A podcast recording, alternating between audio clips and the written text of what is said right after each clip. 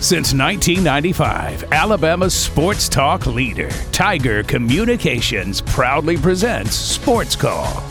It's time to join our Sports Call crew as they discuss the latest headlines and happenings around Auburn and the entire sports world. To be part of the show, give us a call at 334 887 3401 locally or toll free at 1 888 9 Tiger 9.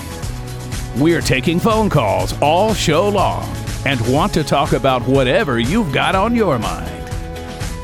And now, coming to you live from the loveliest village on the plains, Auburn's first and Auburn's favorite sports talk show, Sports Call. Welcome, Auburn, into the Tuesday edition of Sports Call, live on Tiger 95.9, the Tiger.fm, and the Tiger Communications app. My name is Ryan Lavoie. Today on the show, I've got Brooks Childress and Tom Peavy with me here uh, as we will have a fun show planned for you today. Uh, one of Tom's favorites, Town Name Tuesday, Yeah. returns coming up in the 5 o'clock hour. We'll have two random states today. We'll not reveal them till 5 o'clock, but they are completely random. Other times we had tournament reasons, postseason play reasons to use those states. But nope, these are two random states today. We'll have a lot of fun states we've not done yet before. We'll have a lot of different topics for you today, including some information on the big recruiting weekend that Auburn's going to have this weekend. Got six or seven guys coming in of note. Uh, we'll give, give you a quick rundown on, on who those guys are. We'll also talk about the big news in the golf world. Yes, the golf world. That's uh, also indication it is the summer, but also indication that something significant happened today between the PGA Tour LIV. Uh, something pretty shocking. So we'll break that down. Got the perfect crew to do that. Again, Brooks likes golf, Tom likes golf, so get good opinions on that. Also, a little more college football news today as the the tightening of the throat on the Pac-12 continues a little bit with uh, moves the Big 12 is looking to make. Of course, uh, what we'll talk about today, though, kind of pertains to the Pac-12 in a way, but not one of the Pac-12's current schools. Uh, so we'll uh, we'll break down that. So a lot to do, a lot to talk about here today on this Tuesday edition of Sports Call. Again, Ryan, Tom, and Brooks. Brooks, we'll start with you today. You prepared the Town Name Tuesday for us. Appreciative of that, and good to have you on the show, my friend. Yeah, good to be here. Uh, it's been, you know, I think my last show was Thursday last week, and after I got off the air and uh, went came to work a little bit on Friday, I didn't miss a pitch of baseball at all at Plainsman Park this weekend. Um, from Friday afternoon to yesterday afternoon, I, I was there for every single uh, pitch of the of, of the Auburn Regional.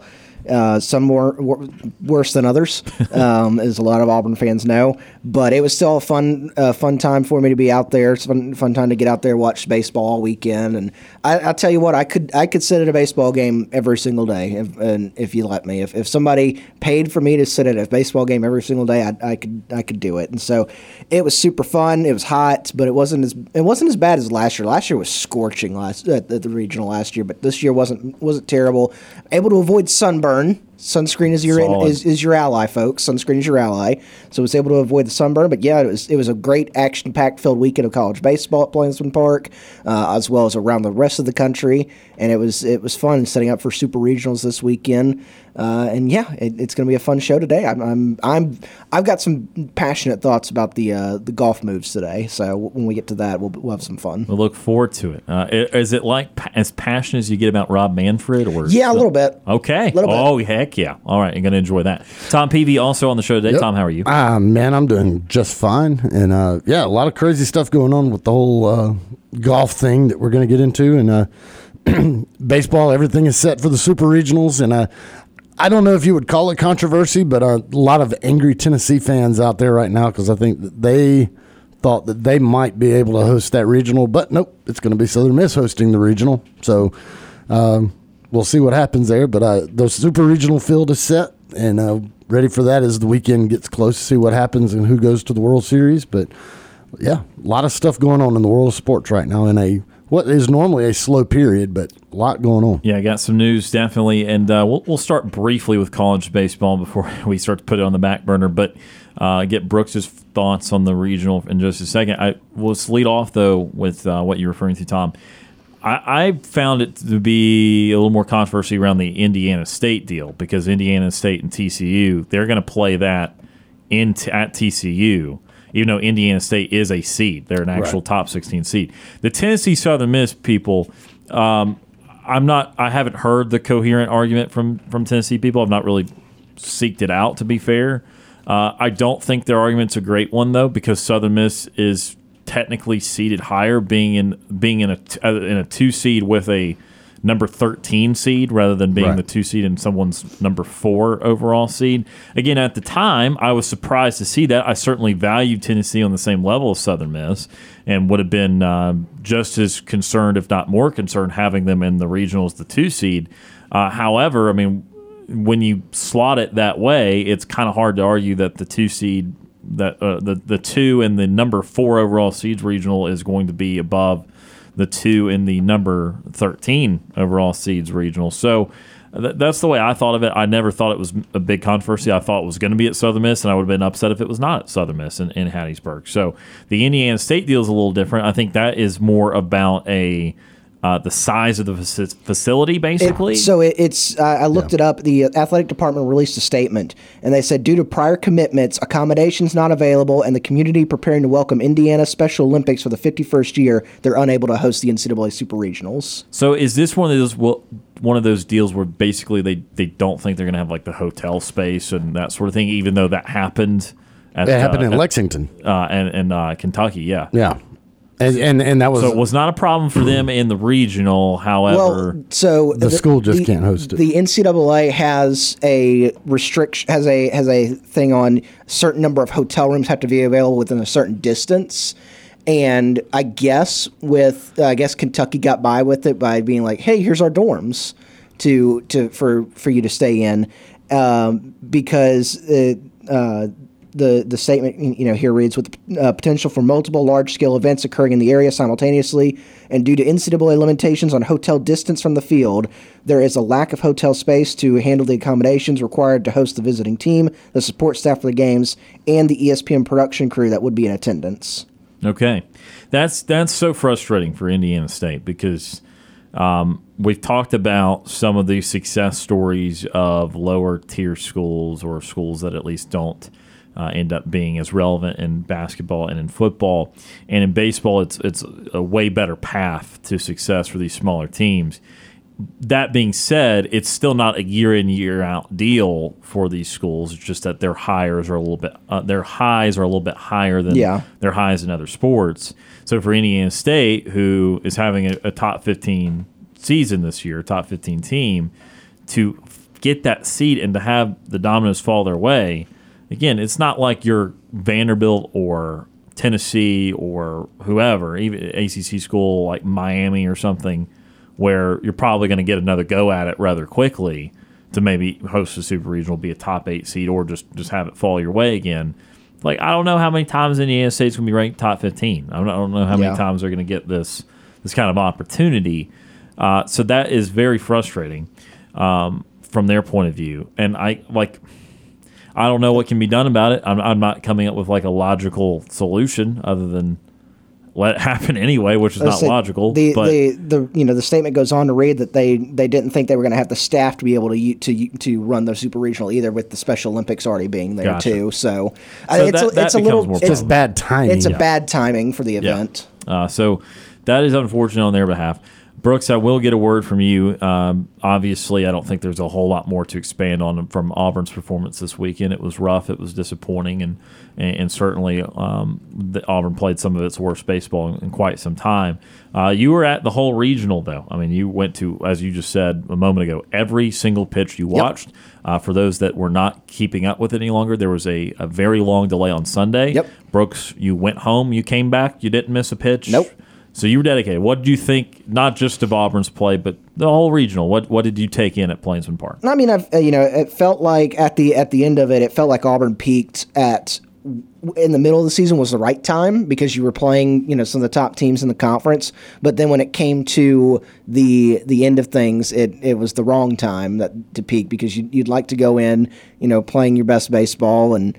Uh, I think that you you saw this team come into this game, and I, I don't think you know I don't I don't think that Southern Miss and Penn did anything overly you know uh, uh, the overly Special. weird special. The only thing is the you know the, you had the three consecutive bunts by, by Penn in that Friday night game, um, but the you know they, they threw strikes and that it, it the the timing wasn't there. You didn't feel like the they the Auburn hitters ever got a, a good feel of the the pitchers that they were facing and. Um, it, it just it, it, it didn't it, it didn't feel like they, they went and did anything special. It was just it, it, they they hit a slump at the wrong time and you, you just didn't you know you couldn't recover from it. So you know it was a good year for Auburn baseball. I got to host a host a regional which is always a really really good thing. You wish you'd, you'd played a little bit more a few more games in the regional but um, it, it's you know you've got some key pieces coming back next year. I saw last night Ike Irish post put on social media that he's going to be back had a great freshman year. Cooper McMurray said he was going to be back had a great sophomore year after uh, coming into Auburn. And so you're, you're going to you know that this this next week you're going to see uh, a lot of uh, a lot of players putting on social media, "Hey, we're coming back," or you know, "Thank you for everything." And it, it, it's emotional. There was a, there was quite a bit of emotion on the field after the the Saturday game because there was a lot of guys that you won't see in an Auburn uniform again because they were super seniors and seniors that won't be coming back and you know that there there's it's it's going to be it, it's going to be a time a, another period of change for Auburn baseball. They got another good recruiting class coming in.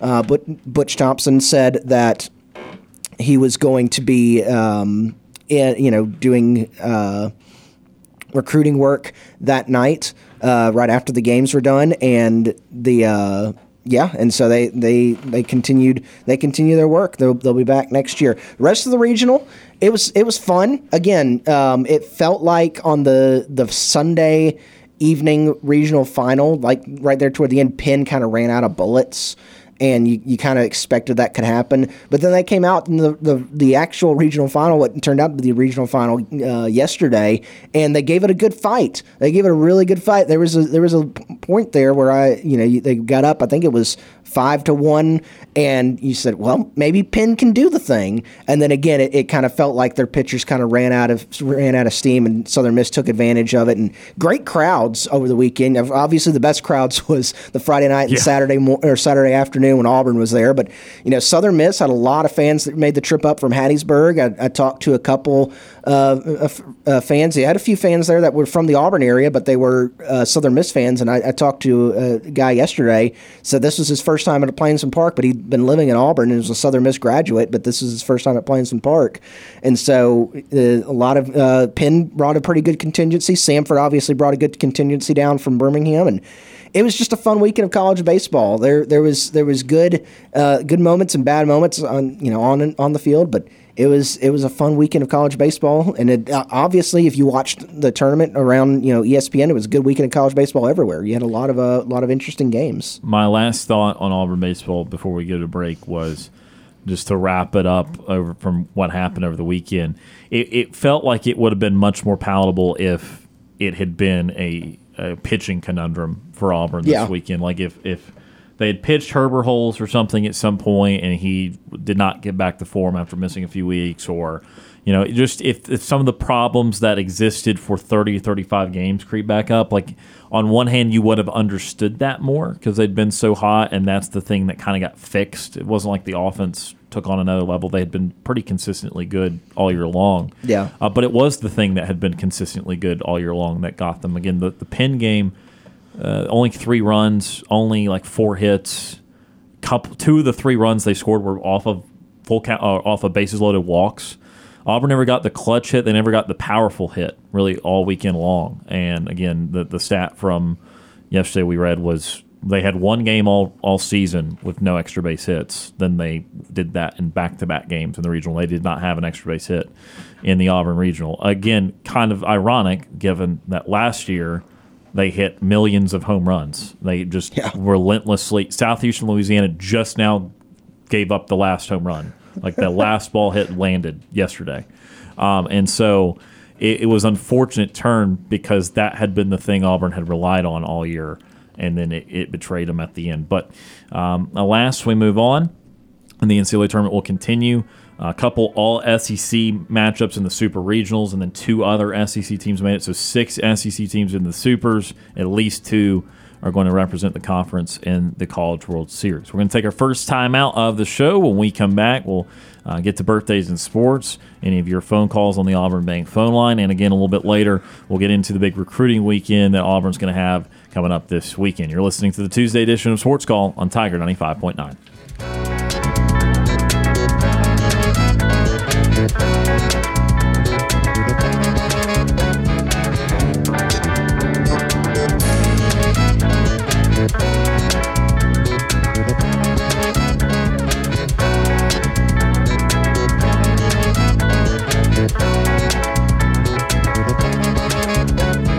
May we have your attention, please? Ladies and gentlemen, can I please have your attention? We're Auburn's first and Auburn's favorite sports talk show. Hi, my name is. What? My name is. My name is. Sports Call on Tiger 95.9. Let's get back to Sports Call on Tiger 95.9. Feel free to give us a call at 334 887 3401 or toll free at 1 888 9 Tiger 9.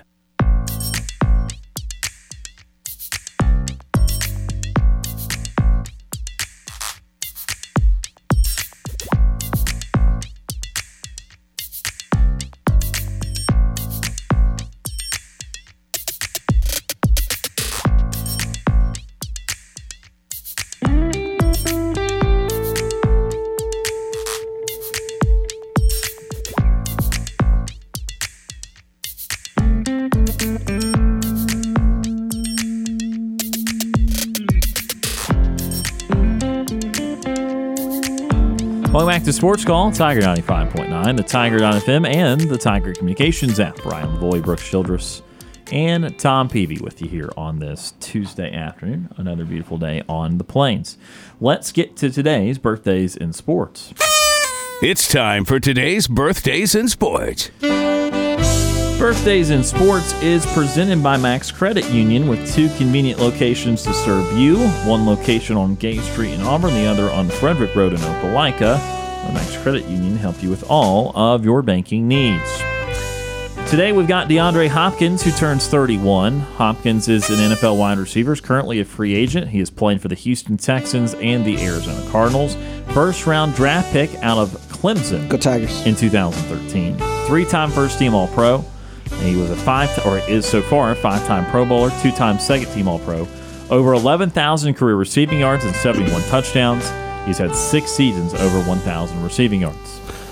Prior to being a Tiger at Clemson, he went to D.W. Daniel High School in the town of Central, South Carolina, and he was a Lion. Okay, good generic line. So it goes from goes from Lions to Tigers to Texans, Texans. to the Cardinals. Oh, oh my! He should have been a Chicago Bear, Bears. What we're Would have been awesome, What yeah. he should have been.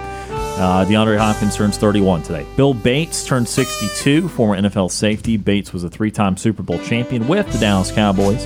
Pro Bowler in 1984. Undrafted out of Tennessee. Go Vols. Played in 217 games with 676 tackles and 18 interce- uh, 18 sacks, 14 interceptions.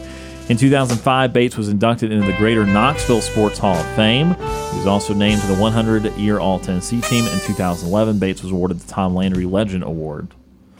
Bill Bates turned 62 today. Farragut High School in Farragut, Tennessee. Go Admirals. Admirals, okay, that's Yeah, a good man. one. I want, I hope we can accomplish it all at some point. Yeah. Where we have like one day where it's like three of the same mascot in a row. Oh wow. or you know yesterday we had like the defunct high school challenge where like one high school didn't exist one had changed didn't have a name Yeah, one didn't have a mascot name at the moment so we i hope we always can mix it up here bud harrelson turned 79 former shortstop for the new york metropolitans two-time all-star and two-time world series champion won a gold glove in 1971 member of the new york mets hall of fame harrelson played from 1965 to 1980 was also the manager of the Mets, but only for two seasons.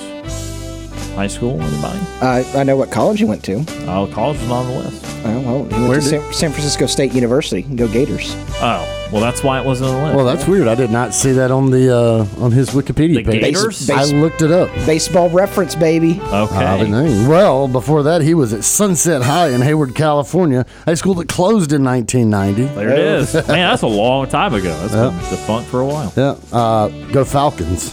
Okay. Rest in peace. And Cheryl Ford turns 42. Ford is a three time WNBA champion. She was the third overall pick in the 2003 WNBA draft. It doesn't say where out of. She was four time. Louisiana Tech. Go Bulldogs. Okay, Uh, that, no. that should hit. Louisiana Yes. Tech is the Yeah. Bulldogs. Yes, but their lady teams are called the Lady Techsters. Excuse me? That no, thank you. Well, now I see why it was on the list. It was going to cause mass confusion. Uh, she is a four-time Look it up. two-time WNBA second teamer, NBA WNBA Rookie of the Year. She is the daughter of Karl Malone, Hey. who I think also went to Louisiana Tech. Did he not? Yeah. And that was going to be the Bulldogs. just, just so, He, he so would have been a Bulldog. She would have been a Lady Techster. okay. Uh, she also went to Somerville High School, tiny Somerville High School in Summerfield, Louisiana. Go Green Wave. Green Wave. Okay, Yeah. makes sense.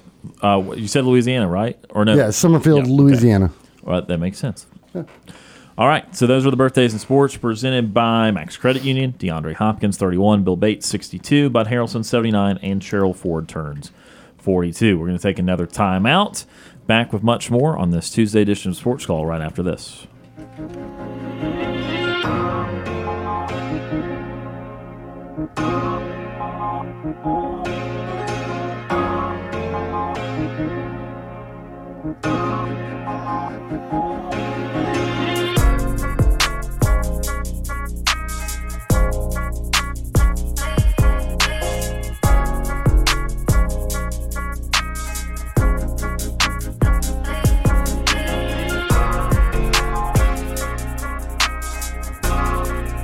You want to join our conversation? Tweet us your thoughts on Twitter at SportsCallAU.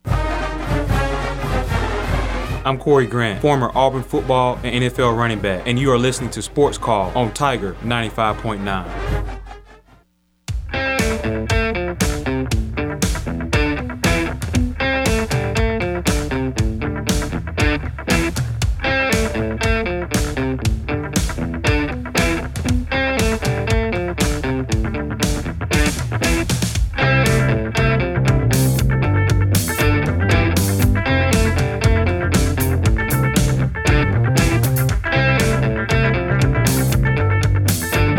Sports Call, Tiger 95.9. Ryan Lavoie, Tom Peavy, Brooks Childress with you here on this Tuesday afternoon. Again, reminder 5 o'clock hour, town name Tuesday. Going to go with two kind of random states, to be honest with you. We're going to have a lot of fun playing another game of Town Name Tuesday. I uh, want to tell you about, want to give you a brief preview at least. Uh, you know, we don't break down a bunch of, of players that, that are not even committed to, to Auburn yet. We know the recruiting process can go on and on and on. We, we certainly know that uh, kids can decommit and then recommit and then go three other different commitments. And so we don't get into the breakdown. But whenever there is a big recruiting weekend, we certainly want to mention that. And Auburn is setting up a pretty darn big weekend um, for, for this upcoming weekend. So here's a list of the guys that they're going to have in the fold uh, for a visit. Now, one of them is a current commitment to Georgia uh, Demarcus Riddick, who is a top 50 recruit in the country. So that's a that's a big deal. Uh, again, Riddick has been committed to Georgia since November, so not uh, you know half a year or so, something like that. He's out of Chilton County High School in Clanton, uh, so he's a top 50 player. He's coming in this weekend. But Auburn has several others. So Cam Coleman, the big five-star receiver, he is another one. Uh, you've got Jalen Crawford, who's a corner out of uh, Lilburn, Georgia, uh, Parkview High School. He is a four-star corner. He's slated to come. You got Daniel Hill out of Meridian, Mississippi, a top 250 recruit. Uh, he's coming in here this weekend. You got Kensley Faustin out of Naples, Florida, Naples High School, a three-star safety. You also got Caleb Holmes, who's an interior offensive lineman out of Fairburn, Georgia, Creekside High School, top 200 uh, player depending on the service. And then you've got Cohen Eccles, another offensive lineman, Katy, Texas, a, a three-star offensive lineman. So uh, a lot there, couple different position groups. What do you guys make of just the guys that, that Auburn's got in and visits? Again, we don't have any insider knowledge to tell you that how likely a commitment is or or what how likely a flip would be that sort of thing but just uh, the type of talent that Auburn getting in here. It's a it's a very talented group coming in this weekend. Yeah, that and that's the big thing is is to bring in these talented kids, even whether they're committed somewhere or not. If you can convince them to come here and take an official visit, then you have a chance to flip them. Uh, you mentioned the one Georgia commit uh, that they're going to bring in. There's several guys that are committed to Alabama that they are trying to flip and could very well flip. Um, so that's the big thing. Get them here. Uh, you can't you can't get them to sign with you if you can't get them here on campus to uh, to do the official visits and uh, Bryan Harsin. Um, but you know you have to get these top talents here. Show them the campus. Show them that new facility. Show them what it would be like to be an Auburn Tiger, and, and you might be able to sway some of these kids, including some that have have thought that they had decided to go somewhere else, and you might change their mind. So, uh, yeah, big time group, uh, big time positions that. Uh, that past coaching staffs have not recruited. You mentioned all the offensive linemen. I mean, that's been an area of need for years and years and years. And, and you know, you're bringing in the blue chippers there. Uh, you're trying to develop pipelines with places like Central High School over in Phenix City, where uh, Clemson seems to have had a chokehold on that place over there. You might be able to switch that around by getting some kids over here. So, um, yeah, I mean, it's just a big weekend.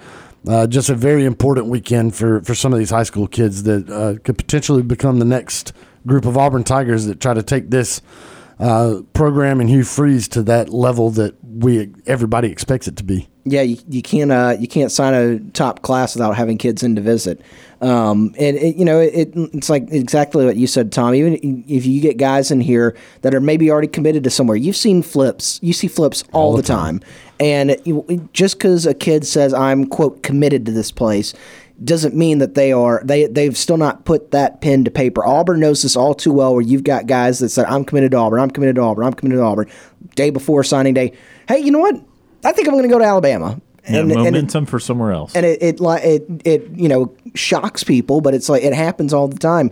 And so you know, it, is if you can get these guys in for an official visit, you can show them, and especially with the new facility there for the Auburn uh, the the new football facility, you can show them around there and be like, hey. Look what we've got going for us here. Look what look you know. Look at this. Look at the culture we're building uh, you you can convince some of these guys to sign there. You start you the, the you you've done some good work in the transfer portal this offseason, which is great. It's great to build you know build the transfer portal sometimes to fill holes, and there's a lot of holes this year that needed to be filled. So you had to go there a little bit a little bit more than you would like to, but the the you know the the base of your football team is won in high school recruiting battles. You get the talented, the, the more talented freshmen on the on campus, you're going to win those battles. Look, you know, you still, you know, you, you look at the teams that are dominating the sport.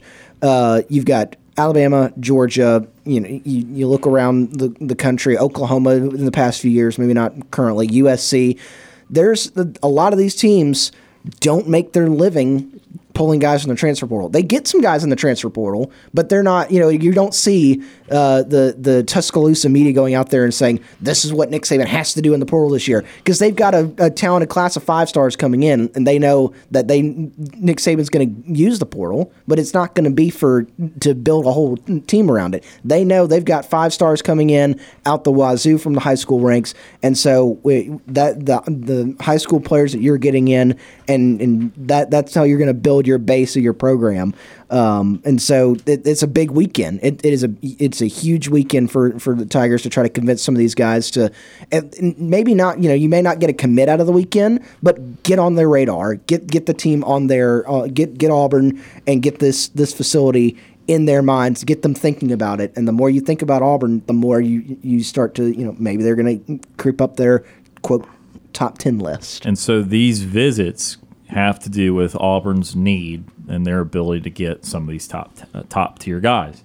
Well, today uh, the uh, 247 Sports put out their blue chip ratio for 2023. Tom and I were on the same wavelength here. So, Tom, what do you, what do you want to pull from it? Because there's an obvious Auburn angle here, but uh, we're I was going to dissect it in full, but Well, I mean, let- no, I mean let's let's dissect it. But I mean, the thing is, uh, when you look at this, that what caught my eye is uh, our our good buddy Brandon Marcello um, commented on it and said Bryan Harsin was this with stars uh, this close to dragging Auburn out of the BCR blue chip ratio. Uh, see, what is that? 1, 2, 3, 4, 5, 6, 7, 8, 9, 10, 11, 12, 13, 14, It's 15. 16th. Okay, 16. Auburn is 16th. Yep. Uh, and so that's where he's talking about Auburn, or Byron nearly got them out of that top 16 of blue chip. Right now, for 2023, 51% of Auburn's roster would be considered blue chip. Which I believe is four star and higher. Four and I- higher. I, believe. Uh, it should be four and higher, I, I believe. I don't think they put the highest three stars So, in there. so in comparison, number one, Alabama is 90%. All right, 90% of their roster are four or five star. Number two is Ohio State at 85%. Georgia is at 77%. Then you got Texas A&M at 73. All right, so that's your top four right there. uh, At and the lowest is 73%. Auburn is 16 at 51% you've got to do better than that because these are the teams that are going to be able to compete for a national championship year in and year out typically that's why you do this blue chip ratio because that's where it shows uh, of uh, as it, it's Bud Elliott's year anal- yearly anal- an analysis of the college football teams who can actually win a national championship. Because I think the deal there is no team that's not been over fifty percent has ever won the title. is- Exactly. is what the what the deal is. I there. looked it So- up. It is just four and five stars. Okay, Okay, so so no team below fifty percent has ever won a national title. So and and so you've got 16 teams. So you could look at it from Auburn's angle that they need to recruit better. You got it from other teams' angles of of how well they're recruiting, or you can look at it from the angle of these are the 16 teams that are pre-qualified. Like you get those credit card offers, you're already pre-qualified, just giving a code and like, hey, here's your here's your credit line. We'll have your card in the mail. Well, these are the 16 teams that are pre-qualified to winning a title. And if, in some people's opinion, because it's not ever happened that anyone else has won a title outside of this, these are the only qualified. If you want to go from that direction, so as Tom said, 16 teams. I'm going to read them all to you right now and be in depth here. So again, the metric is you've got to hit 50% or above. And so what this is saying by Auburn being 16th is they're basically the 16th best recruiting team in the country, or have the 16th most talent by stars. Of course, some talent By blue, by blue chip stars. right by by just by top top rated recruits. Um, so 51% of Auburn's roster is a four star or five star guy at some point. So about half. Alabama, as Tom said, is first at 90%. Ohio State, second, 85. Georgia, third at 77%. A&M, fourth at 73%. Clemson, fifth at 72. Going down the list here, sixth is LSU. It's another SEC school, 71%. Texas, seventh, tied with Oklahoma. That's 70%. Oregon is at ninth at 67%. Notre Dame, 10th at 65%. Florida's still hanging in there 11th at 64%. Their Floridian counterparts, Miami, are 12th at 61%. Penn State 13th at 55, Michigan 14th at 54, USC trying to bring themselves back up after the Clay Helton years are 52%, and then Auburn right there at 51%. So guys, again, Bama, Georgia, A&M, LSU, Florida ahead of Auburn. That's currently in the SEC. In 12 months from now, we'll be talking about seven ahead of Auburn in the conference because Texas and Oklahoma uh, would qualify in, in just one year from now. So basically, half the top 16, including Auburn, are from the SEC once you start next year when Texas and Oklahoma join. And, and so one of this that you look at this is 2023. You take this back just a couple of years, where you're signing some of these guys pre Bryan Harsin, and it was one of the things that we had talked about with Malzahn. It's like he always has a top ten class. It's like yeah, but it's always like sixth in the SEC. Well, here you go. Your blue chip ratio has Auburn sixth in the SEC. That's typically where they were recruiting. Yes, top 10 classes, they were doing that. 100% they were having top 10 classes, but they were usually like sixth in the conference. Uh, Hugh Freeze is going to need to get that up. He's going to need to, you know, right now you're looking at Florida. How attainable can- is third in your mind? Because Bama and Georgia are going to be tough to get to. You're not How gonna- attainable is third in the SEC? Oh, I think it's very attainable. Can, can I can I point out one thing real Yeah. quick? Um, if you look going forward, Auburn uh, with this ratio, Auburn would be then be eighth in the SEC. That's what I said. Yeah, well, because if you bring in Texas and Sorry, Oklahoma I to paying it, attention. right? Well, You bring in good. Texas and Oklahoma, it drops them to eighth. Yep. No, I right now it, it's going to be extremely, extremely difficult to catch Bama, Ohio State, and Georgia just because of what they are doing. When you look at a team like Texas A&M sitting right there in fourth, a lot of that I think is based off of a, a class that they just had, which they did lose a lot of those guys, but they they've had a just a couple of big classes. Prior to that, they were recruiting pretty well, but I mean, it wasn't on that just like outstanding national level, which Jimbo has been able to do there. Do you get concerned about LSU though, or Oklahoma Tech? I mean, again, these are big Well, boys. This, this is going to be difficult. Uh, concerned about LSU just because of what they've already done in in one year uh, there, and I think they're going to keep piling up. Texas and Oklahoma are going to keep piling up. However, I, I will be curious to see how that relates to the SEC. Now, it was a little bit. I I say a little bit easier. I think with them in the Big Twelve is you know you could almost promise championships between those two, or at least very high likelihood of championships, and and kind of dig into that aspect of recruiting. A little bit harder to uh, guarantee much of that in the Sure. SEC because it's so con- uh, you know Sure. but I mean, it's still you've still got the pick of the litter out west with the Texas kids and the Oklahoma kids and in that area. So it's going to be hard to overcome that. Um, as you look down that list, I mean, I think you know Notre Dame is definitely easy. I, I'm actually shocked Notre Dame is even still on this list at 65 percent. I didn't think they were recruiting very well there. Um, still top ten class. I mean, obviously this proves Yeah. that, but I mean, I've still seen Right. them in the top ten once or twice the last four years. Yeah. Um, but you know, I Auburn can definitely climb this climb this list. It, it's it- like I said, I, I it, it's going to take quite a bit. It's going to to get into that top three. It's going to take one of those three really falling off because they're just going to keep recruiting at the highest level. I could see A and M falling off. Uh, Clemson is might have to wait for Dabo to leave and see if they have a downfall. Uh, Clemson just, Just signed five-star linebacker. the five star linebacker, the number one player in the state of Georgia. They just or didn't sign him; they got a commitment from him today, and he is a monster. I've seen highlights of that kid, and that, that dude is stupid. Uh, so they just got a commitment from the number one player in Georgia, five star. So Clemson's not as unhealthy as people want to believe. They No, no, They're- not at all. They did have a, a little bit of a fall, obviously on the field uh, with DJ as their quarterback the last couple of years, but again, their their program's not in an, an unhealthy place right now. But the thing is, I mean, if Auburn, if you Freeze and, and Auburn can uh, get these recruiting classes up to where they're like third in the SEC behind Georgia and Alabama, if they can kind of get to that level, then you're going to see this percentage as, as we start moving forward in the years will go up and up and up. But you can't you're not going to be able to survive as a consistent national title contender if you're constantly finishing in that sixth in the conference and now potentially eight. You know, if this just stays the way it is, and it's like these are what the recruiting rankings are going to kind of be.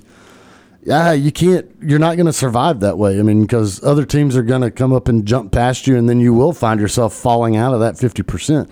So Auburn needs to, instead of finishing sixth in the conference in recruiting, they need to, you know, you want to try to be up there in that third or fourth, and start taking away some of those spots from the likes of LSU and Texas A&M. So you know, looking at this uh, this graphic, two four seven put out another graphic here just a couple minutes ago that how, how these uh, rank how these percentages would be affected over the last four years with transfers factored in. So kids that transferred away from the program. Only two programs didn't fall, and that was Georgia, who stayed right at seventy seven percent, and Michigan actually went up a percentage. They went up fifty five percent. Right. And so with with you know Auburn, the you know you look at Auburn, they've they they signed the blue chip recruits.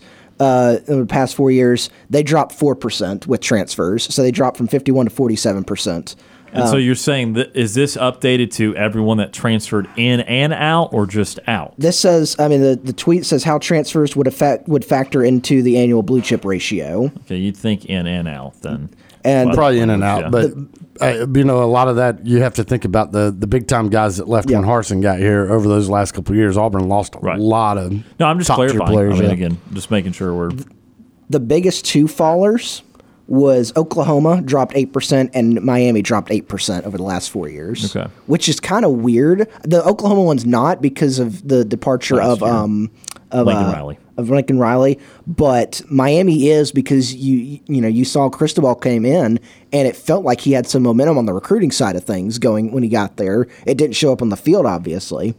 Um, but yeah, and then Texas A&M is uh, minus seven percent.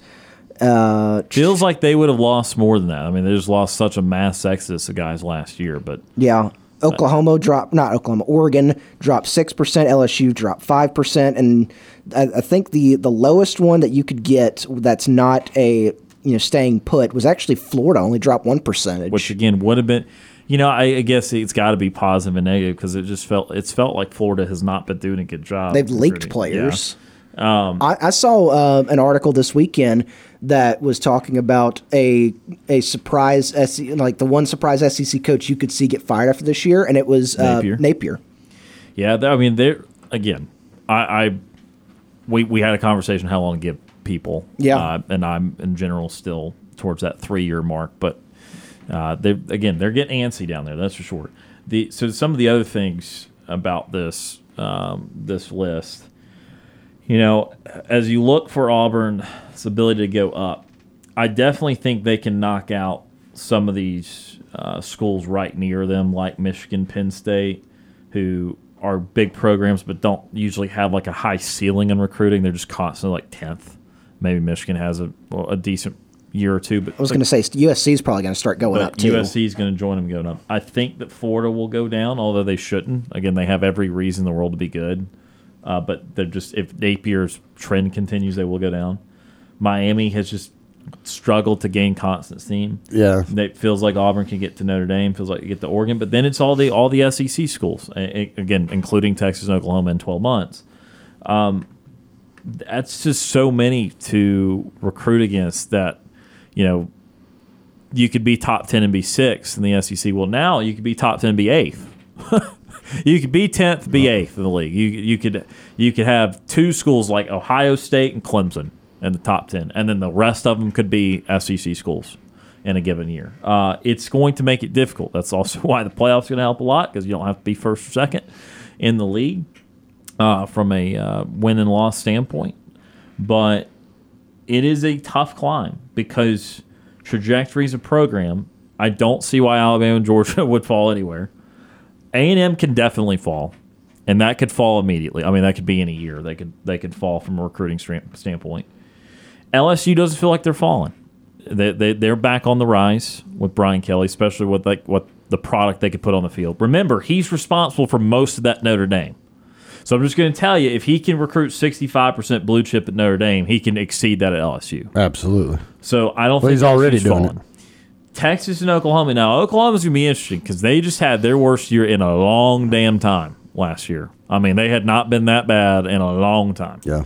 So if Brent Venables does not get that going, I don't know how to process a six and six or seven and five Oklahoma. I, I don't know what that will do to them. I don't. Well, yeah, I Um, mean, that dep- I guess it depends on it. Was that season an anomaly, or is that going to be become the consistent?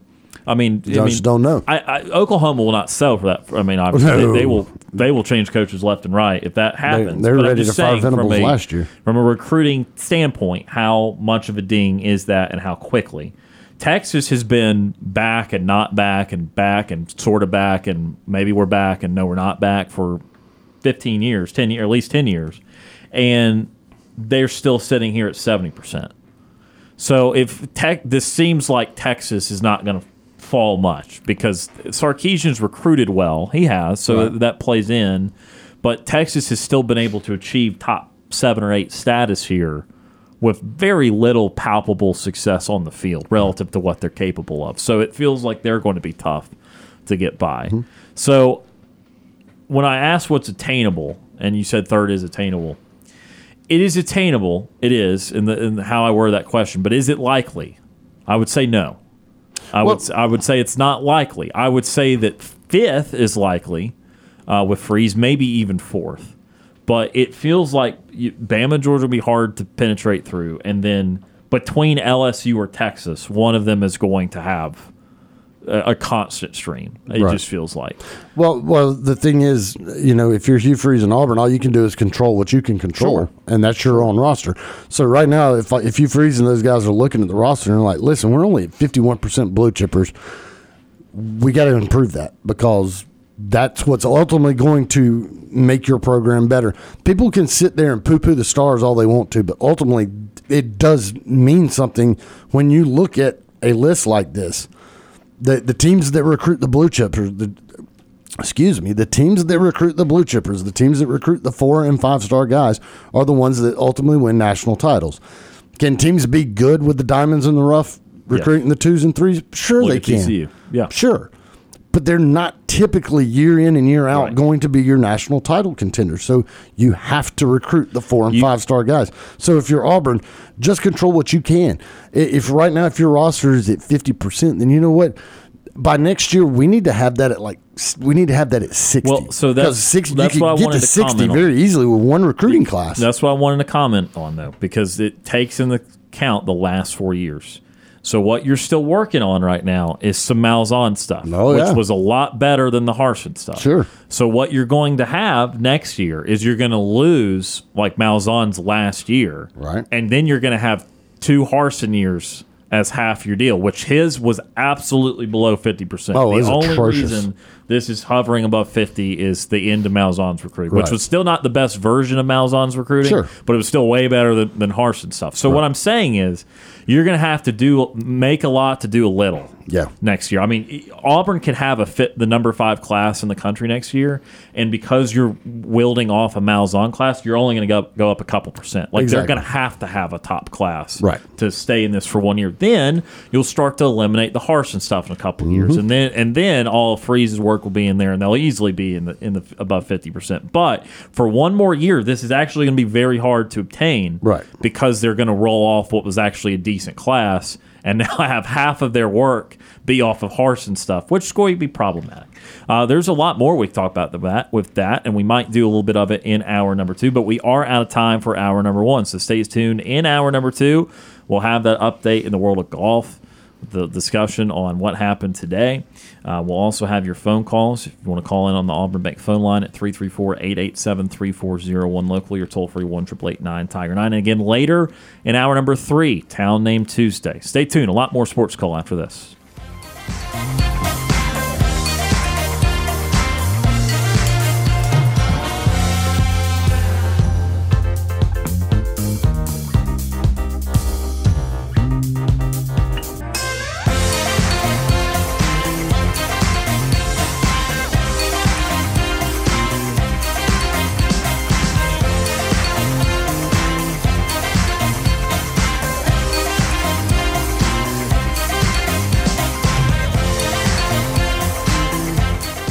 One hour of our show is in the books. We've got more to come. Stay tuned for another hour of Sports Call right after the break.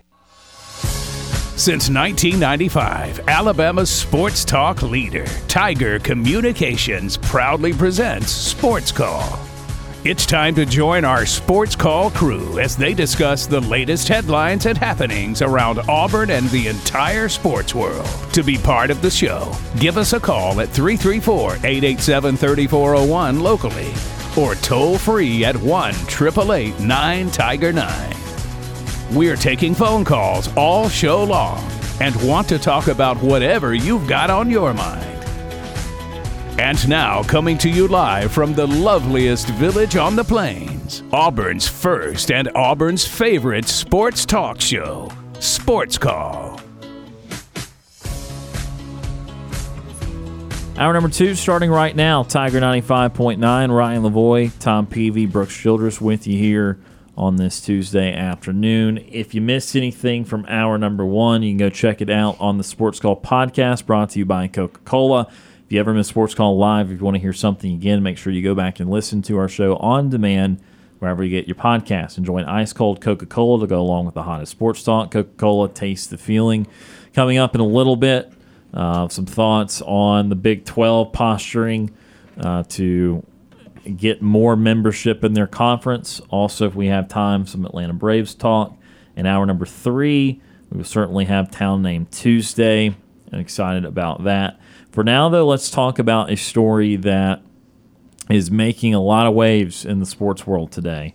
Uh, not usually a sport that we talk much about, not usually a sport that, uh, again, makes a lot of waves. But Today it was announced. Shockingly, I woke up to this. I thought it was a fake Twitter account at first. Like I just did not believe that that was a real thing. But the PGA Tour is merging with LIV Golf. A real shocker, a, a merging agreement. There's not a lot of details on how tournaments will operate next year. There's a players' meeting today. Some of the semantics of it were awful. PGA Tour players like you and me, they saw it on Twitter. Saw it the exact same way you did this morning. Certainly I did. So the players were not aware of this. It really came out of nowhere, it appears. But again, we don't really know how they're going to operate next year. But uh, wow, what a shock! I know Brooks has strong thoughts. We'll save him for just a minute from now. So, Tom, what do you think of this uh, really significant news? Uh, very shocking. Um, I mean, that's the big thing is just shocking news. Definitely did not expect that. Uh, but uh, the biggest thing that I take away from that is uh, it shows that, or it doesn't necessarily show, but the LIV are the big winners on this because they have caught so much grief about splitting off and going there, and now the PGA has decided to merge. So uh, it it makes it look like the LIV guys knew what they were doing all the all the time. Um, it'll be curious to see how this all goes and how how the merger goes. It, it's also a merger with with the European tour, so it's kind of all one big entity now. I don't know how this is going to work going forward, but it allows the the LIV guys that were not being able to play in some of the PGA tournaments to be able to play. Uh, it, it's a big win for golf fans because now you don't have to, you don't necessarily have to watch some of your guys play in the LIV and watch some of your guys play in the PGA. They're going to all be back together now. So uh, the big winners are the are golf fans, but it, it's a shocking move considering the the vitriol that was going back and forth between the two, and now all of a sudden, out of just the blue, they merge. And and there's a lot of reasons for that merger. There there's uh there's court cases that were going on with that that, that kind of now eliminates uh, any sort of lawsuits that were going on and different things like that. So it, it's a huge, huge news in the world of golf. So Brooks has promised me some near Rob Manfred. Um, I don't know if anger is the right term, but I don't know if it- I'm not- I'm not vitriol or- angry. Or, no, no, just just It's- enthusiasm. I just don't understand it. I don't understand it because I'm, I'm and I, you know, I, you're you're looking at it. PGA last year, when when or two years ago, whenever LIV decided it was going to be a thing, broke away, and the PGA Tour, the DP World Tour said, "All right, fine, y'all go, you know, do your own thing. You're not welcome here." Obviously, they got you know the exemption into the majors. Um, and you have seen a couple of the LIV players play well in the majors. Obviously, Brooks Koepka just won the, the PGA Championship a couple weeks ago. Phil Mickelson had a pretty good showing at the Masters. But overall, it wasn't like the LIV, you know, the it wasn't like these LIV golf players. Now they were a lot of them were big names. Now, a lot of people know they, you know, knew the names, but it wasn't like they were coming into this, you know, back into the the the fold in the majors and were just dominating. And the PGA is like, oh, we need these guys back. They're just winning, mate. And it, nah, I mean, Just normal flow of competition. yeah, uh, it looked like. y- one of the biggest stars on the PGA Tour right now, Viktor Hovland, had a really good showing at the PGA Championship. Won the Memorial this past weekend. Um, it's it's it, it's not like they needed this to happen. The the LIV Tour, by all accounts, was being you know it they, you know they may weren't going to admit it, but you know on some level they were being suffocated a little bit. Their their broadcasts were being cut off. You don't see CBS cutting off the the PGA Tour events if they're going long. You're getting Jim Nantz coming on at six o'clock saying, eh, for everybody that's expecting to see sixty minutes, we're finishing up here. We've got thir- you know thirteen holes to play here, and we're going to take you to the end. And then tonight, sixty minutes will have a documentary about a submarine and a little puppy. And it's it you you don't get this. how that puppy made it on the the submarine. yeah. PGA doesn't get cut off. LIV was getting cut off by reruns. by reruns of the CW, and it wasn't even the CW shows. It was an ABC show that was syndicated on the CW. you, I'm look. I looked at their roster. LIV's roster has 49 players on it. Eight of them have corporate sponsors. Everybody else is wearing their LIV Golf Team mascot, whatever gear. Eight to nine, and maybe nine, I may have miscounted, but eight to nine players have corporate sponsors still. They were getting squeezed. The only revenue that they were bringing in was from the their funders in Saudi Arabia. That is it. Yeah. They don't have big corporate sponsors like the PGA Tour. It there you look if you watch I've I have gone and I have sought out the CW uh, you know whatever the local affiliate is and watched some of the LIV golf. Their crowds look like a Thursday afternoon. They're, the Sunday crowds looks like a Thursday afternoon of the PGA Tour, one of the smaller events. Yeah. Now, like you get like one of the bigger PGA Tour events, the Thursday crowds are still going to be pretty big, but the the Thursday crowds at the or the Thursday crowds for a PGA Tour event say. I don't know, you know the X the the what what's the one that's right after the the Masters um, the the RBC, RBC Heritage, yeah in Valero, South- Texas Open. yeah one of one of those like it's a Thursday crowd at one of those was their Sunday crowds. If they weren't like sure they had like a, a you know a, they went party atmosphere you know we got some partying going on but it was kind of annoying you'd be sitting there watching the broadcast you'd hear music in the background like, doo, doo, doo, doo. and you're like I never "Is watched that-" the broadcast. That's you're, news to me. you- you're watching it and you're like is They're that my is that my neighbor upstairs and then you realize you mute the TV and you're like no that's them like partying It's like every hole, the 16th at uh, It's like a party. Phoenix Open. And, and I'm listen. I don't want to be one of those you know old men. Hey, golf needs to be quiet. But it's it when when you're sitting there watching a game, a broadcast, and you're like, is that my neighbor? And it's it's their their 18th hole party thing. Um, it it's it doesn't make sense from all account. Like Tom, you, you brought up the, the the litigation that was going on between LIV and and PGA Tour. By all accounts, PGA Tour was in the driver's seat with those. Like it, it felt like they were going to win those litigations. They were eventually the PGA Tour was going to squeeze them out of existence, and then they decided and and then they decided, you know what, we're going to take the money. We'll we'll take you back in and we'll take the money. Yeah.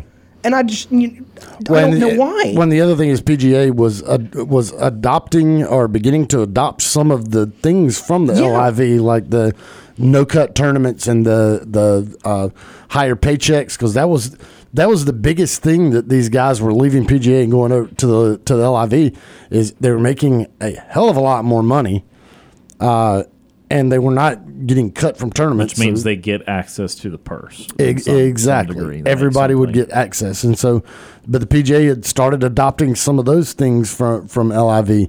Um, you know it, but it's still shocking though. Like you said, it did. It really felt like the PGA had the stranglehold on them and could have just, if they had held their ground, Yeah. could have Waited them eventually. out. Yeah, sure, but they You didn't. can't They- funnel hundreds of millions in every single Right. year. and it, you know, eh, it's it, whatever. You know, I I'm, I don't want to. You know, obviously there is a a semi. There's a political climate to the to this to the whole LIV golf thing.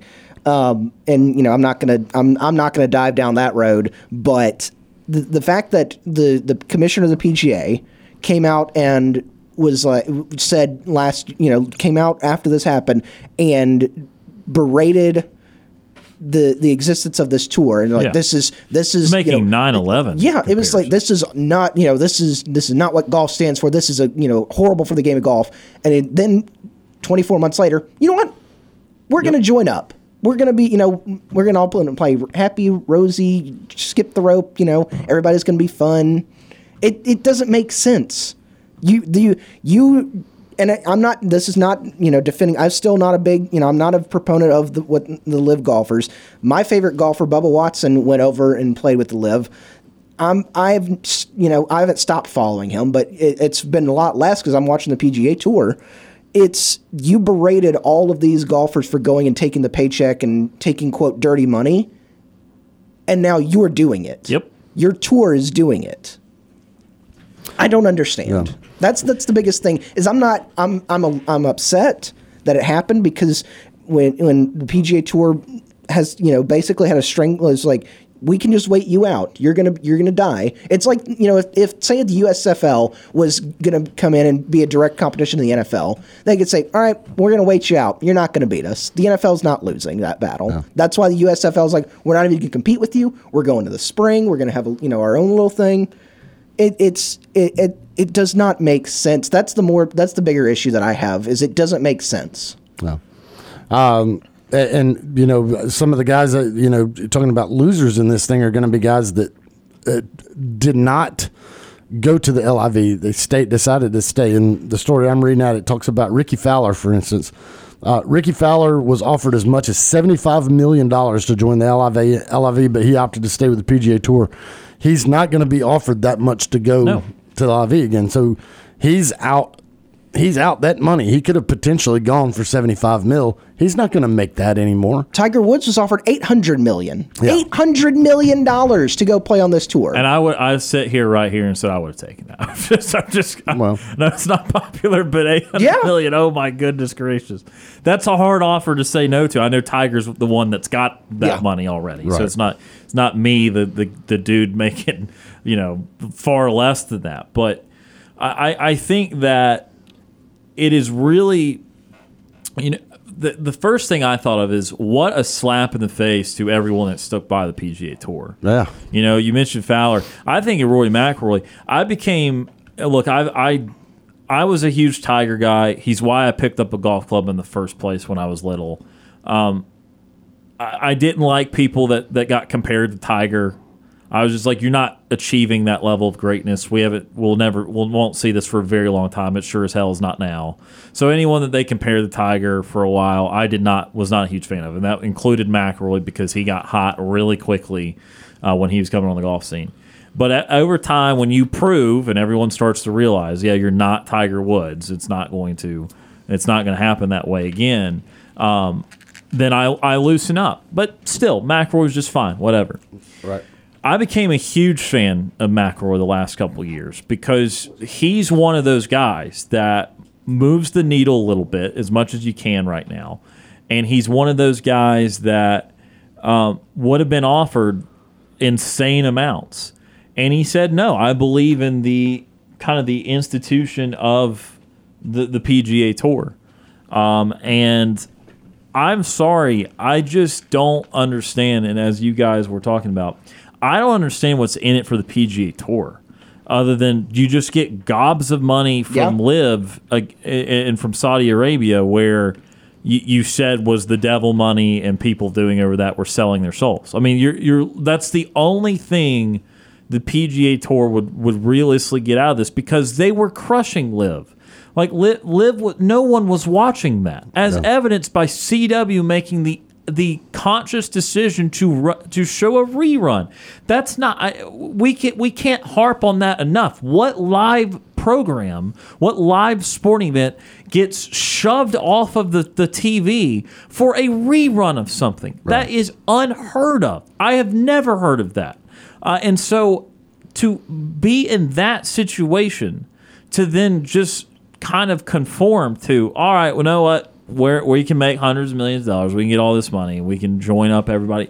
Why? Because in a couple of years, in a couple of years, LIV would have folded. That would not have lasted very long. You, if they didn't bring in revenue from TV and from sponsorships, they can't keep funneling hundreds of millions. If not, by the time they pay everyone, maybe a couple billion. They can't keep funneling that in every single year if they're not getting anything back in return. Right. That would have folded at some point.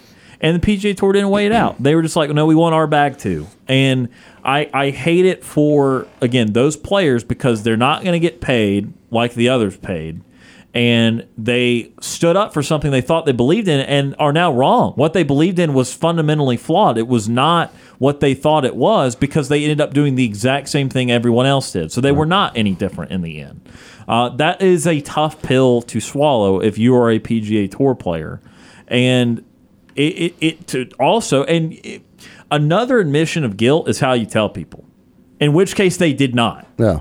The news broke before these players even knew Right. and there was cameras filming their netflix show that are going to catch that apparently caught some of the live reactions of these golfers i don't know if you saw that full swing that netflix show Yeah. that does uh, documents the pga tour was filming at the, the tournament in canada they're playing at right now and they're going to have some reaction. I don't know when that'll air. It might not even be in 2023, but they got live reaction. And I bet you it was unbelievable because this was not on anyone's radar. Yeah. Everyone's shocked by this. Well, I- even Greg Norman, the, the, the CEO of LIV, who's been so controversial in this, he he just got a phone call. It says right here he got a phone call just moments before the announcement. So, Even Greg Norman, Yeah, who from was LIV, the- didn't even know about. That he was the public head of this snake. Like he was Right. the uh, the the kind of the marketer. The this is going to be great. I'm a legend. We're going to get some legends. They're going to make a lot of money.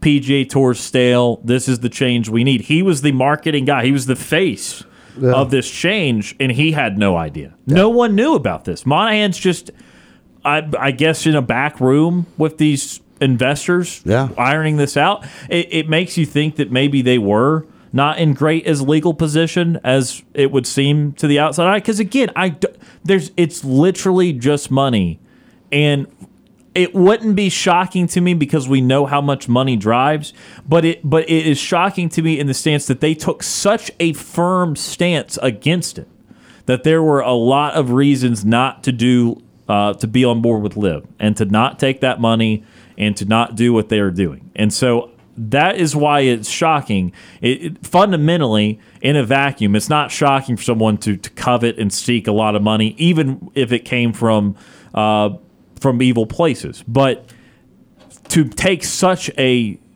uh, a stance, such a concrete stance that this is so fundamentally evil and this is so wrong, and we're never going to do this. We're never going to be like these people, and then you do it. How can you trust that group again? How, how could anyone Right. that's a member of that tour give a damn about anything that that Monahan or the PGA Tour says right now? I I, I don't And- think how you could do that. And, and, the thing is, the the the folks that are now licking their chops are that that Saudi Arabian the uh, Public Investment Fund, the PIF. They're licking their chops on this. They Sure. because I mean They're in. They Yeah. made it. they did. They did it. All right, 334 887 3401 locally or toll free 1 Tiger 9. And join us on the Auburn Bank phone line. We go to it now. Anthony from Auburn. Anthony is with us. Anthony, how are you doing? Doing good. And you guys, Doing well. you know, I don't follow golf that that often. Uh, every once in a while, I might watch a Masters or something. Uh, you know, the last hole or last round or whatnot. But uh, you said he was offered was it eighty million or eight hundred million? Which one did you say? 800, I believe. Yeah. 800 Man. million. That's just shy of a billion dollars. And how long the tour lasts? How many events do you have to show up? I think it's like a 10 event schedule, Yeah, it- something like that. It's, almost, it's almost like half of what you, the Yeah. PGA does. So it's ten events spread out over uh, what period of time? Four or five months or something? yeah, From may- February maybe- to November. So about nine, nine months. so about yeah. one a month, one to two a month. And you're and you're and you're guaranteed to make money because there's no cut. So you You you're get your contract plus more money from the Right. purses, yeah. Well, I can understand him probably turning it down because of the health issues he has, uh, injuries and things he hadn't fully recovered from. Might be the was hindering. Plus, he's already a billionaire, if I'm not mistaken. But that, Yeah. man, he, he could take that money and give all that to charity. You know, every dime of it. Yeah, well, and that, that's what they were talking about. You know, with Tiger Woods, he doesn't, he didn't need the money. I mean, he's No. fine. But you look at other guys, and like we mentioned with Rickie Fowler, he turned down seventy five million. Yeah, million. other guys still got close to a 100 million, if not more. and, and Yeah. turned and turned it down. And they're never going to be able to see that money. And he and this other guy could have played could have played all the tournaments then, right? Absolutely. Yeah, Fowler's healthy. Yeah, he could have Yeah. yeah. easily played him. Yeah. And he tur- the reason he turned it down, he thought the PGA was more prestigious, might have gave him a better deal, or, or Yeah, I mean, just he There's bel- a lot of different reasons Yeah. why they stuck with it. I mean, they're the whole the whole Saudi Arabian thing with that. A lot of people consider that quote unquote blood money, and and people have looked at the just kind of the. Uh, you know the uh, the human rights things that have gone on from with Saudi moral, Arabia yeah, and from stuff. a moral standpoint, Right. There are a lot of people that were just morally against doing that that involved Saudi Arabia and just didn't want anything to do with it. And then plus, you know, it's the PGA Tour. This is what the PGA's tour is supposed to be. And now all of a sudden the Saudi Arabians are coming in here and throwing out this money and doing all this stuff. And some of these guys are like, hell no, I'm not going to do that. That's dumb. I'm going to stay with the PGA because eventually the PGA is going to snuff that out. And that's the way it looked like it was going to happen until all of a sudden they decided to merge. And now those guys that stuck it out with the PGA Tour have really lost their butt when it comes to money. Oh man, I get ooh, that's a lot of bread. That's a lot of cheese. You can do a lot of things with a lot of cheese like that, you know. Yep. But uh, I guess if from if they had a moral uh, question about it or something that was bugging them, that uh, as far as having some principles and whatnot, uh, then I guess money ain't everything all the time. If that's what it was deep down, uh, didn't want to get tied up in something that, like you said, was blood money or, or money that was very questionable or whatnot. Uh, you know, then I, I guess it makes all the sense in the world from that standpoint. Then, uh, you know, So uh, if that's what it really is, then I can't fault them from turning it down, and I don't think anybody else can on, on that, that level there. But uh, gentlemen, uh, speaking of moving on, uh, far as football goes, I guess the guys are, uh, are working out in the strength conditioning program for the for the summer, right? Yeah, uh, I mean, well, they're they're certainly recruiting a lot. I don't know the the ins and outs of uh, Right. their workouts. There's probably, in I'm summer. sure there's some voluntary stuff that Yeah. those guys are doing. Anybody going to summer school, or, or, or as far as y'all know, anybody didn't make the grade or whatnot, and trying to catch up, or anybody trying to get ahead, maybe, or, or whatever? That the, the only thing that I have seen with anything with that is there were two guys that have signed with Auburn that I think are still trying to get some things done before that they can actually come here. Um, right. And These but are that- high school kids, right? I- I- High No, those are these are transfer portal transfer guys, yeah. transfer portal guys. Okay. Um, and trying to that- get some courses. Uh, Yeah, get- yeah. transfer over. Right. And so um, that's all I've heard as far as that. I haven't heard that there's any former players that didn't make any grades last year and are off the team. They, they have not said anything about anything like that. You know, it was a time that it'd be a big splash in the newspaper. You would always hear about stuff like that. But since that NIL money been circulating, you don't hardly ever hear of anybody that was a little short here, a little short there. I mean, all across America anymore. I mean, that's kind of strange, ain't it? Yeah, I mean, I, I again, I, I don't know the the to the full extent that it would go on. I know that in the the portal in basketball, that's also happened multiple times in the last couple years. It happened to Auburn once with Desi Sills coming over from Arkansas a couple years ago. It happened in college basketball with Caleb Love, the guard out of North Carolina, where apparently some of his classes didn't translate for Michigan, and he had to, to go back in the portal. So I'm still reading about it happening. I mean, it's still happening in both football and basketball. Some. But not like it used to be. So I'm assuming these guys decide to buckle down and get with those tutors and really get at it because they got the money coming in. They want to keep it rolling, right? I mean, you, you don't want to mess up what uh, you're going to get with your bag, so you, you got to protect your bag. Yeah, so I'm assuming they really, uh, yeah, burning the candle and making sure it happens. Because, like I said, I, I was telling somebody uh, not long ago, I said, man, you just don't hardly hear nothing like that now. I mean, good God, that's just all it used to be all the time. Every time you pick the paper up. Yeah, I mean, again, I I didn't. I guess I didn't keep up with it uh, too much. Obviously, I'm a young guy over here, but uh, yeah, I mean, it's it's it happens some, but I can understand how it's not happening as much as it used to. I would ask y'all guys one other thing. I know you got other callers. Uh, there was a basketball team uh, for the ladies, uh, some kind of uh, international team, uh, excuse me, national team or something that was going to go abroad and play some ball. The U.S. Uh, had a team with an Angel Reese on it and a few other uh, uh, top girls. Uh, is that team playing? Have they played in the games yet? Uh, not to my knowledge. I think Brooks trying to research something real quick, but no, not to my knowledge. No. Yeah, I was hoping to maybe catch a game or two. I know they made an announcement they was going to play them sometime in June, start kicking off sometime this month, but I uh, hadn't seen the schedule and I was just wondering had I missed it. Yeah. Again, No, it- not- not- I've not not been aware of familiar it. All right, well, I appreciate it, and I'll be calling y'all uh, later on in the summer, and we'll get with it and we'll have some fun. Thank you. Appreciate it, Anthony. That is Anthony from Auburn joining us on the Auburn Bank phone line. Uh, got anything, Brooks? No. Yeah, um, it, it- Angel Reese is going to headline the Team USA 2023 Women's America Cup roster, and they're going to start play in that uh, against 10 different countries, uh, or 10 different countries are going to be part of the tournament from North, South America, and the Caribbean. Um, and it's going to the first game is going to be on July 1st against uh, Venezuela. All right. Then they'll face Argentina, Brazil, and Cuba in group play before the quarterfinals on July 7th. All right then. Uh, I, uh, yeah, I guess there is some Team USA play uh, throughout the summer. I think I've been reading some of the the men's roster invites, uh, trying to put that team together too. But uh, appreciate the phone call from Anthony there again. Originally uh, talking a little bit about LIV, uh, LIV golf. Um, again, very shocking. The last thing I want to hit on before we go to our next break um, is what the future actually holds because we know that they will have this partnership now. They will they will merge.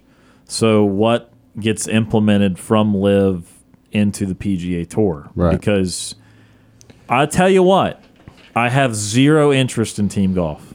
I have none. Right. I do not like it at all. It is not golf that I am um, I'm a fan of. The only team golf that I care for is Ryder Cup uh, and Presidents Cup. That's it. I, I don't want any other team golf.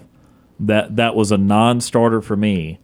I don't know how all the players feel about it. I don't know if that's something they enjoy or not.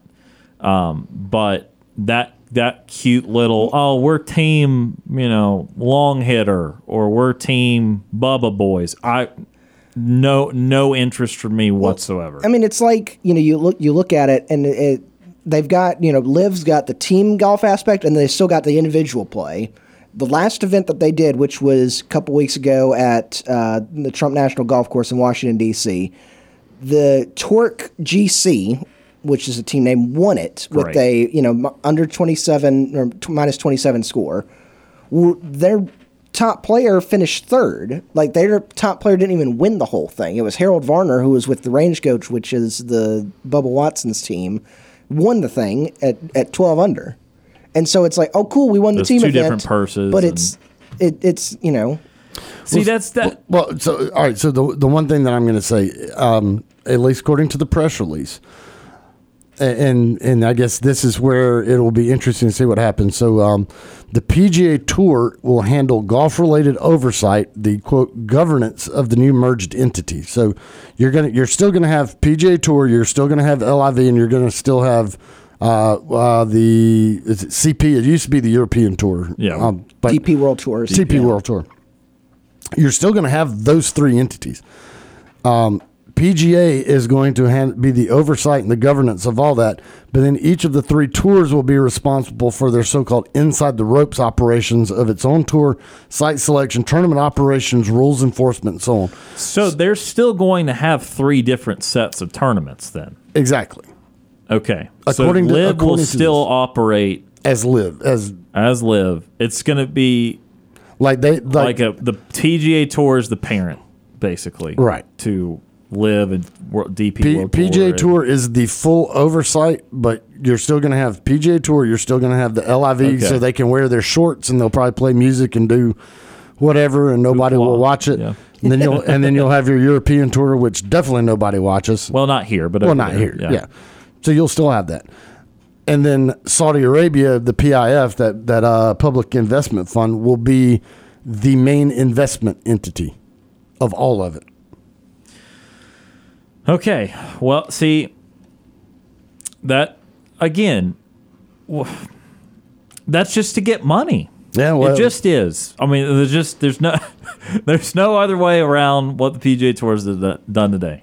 They've accepted the blank check that the Saudi Arabia investors have offered to individual players to, to create LIV. So, so, ba- but uh, one of the biggest things with this is the PGA, as the PGA Tour, cannot now sit there and go, LIV guys, you cannot play in X tournament here. If a LIV guy wants to come over and play in the Memorial, he can come play in the Memorial, just like in the past that a European Tour player could come and play in a in a PGA event. Yeah. Nobody batted an eye over it. Now these LIV guys, if they want to, they can come over and play in a PGA Tour, and probably So, a PGA and probably a PGA Tour guy if they see like, hey, I'm going to go over there. I'm I'm kind of interested. I I want to go play in this one LIV event because it, I was gonna start hurting my head after a time. well, and, and it may. I mean, you're not. well, that's. A, I don't think you're just going to have exclusive Yeah. LIV guys and exclusive PGA. Uh, same thing with the European. You just kind of have to think of it as, as you had the PGA Tour and the European Tour, and then LIV was its own thing.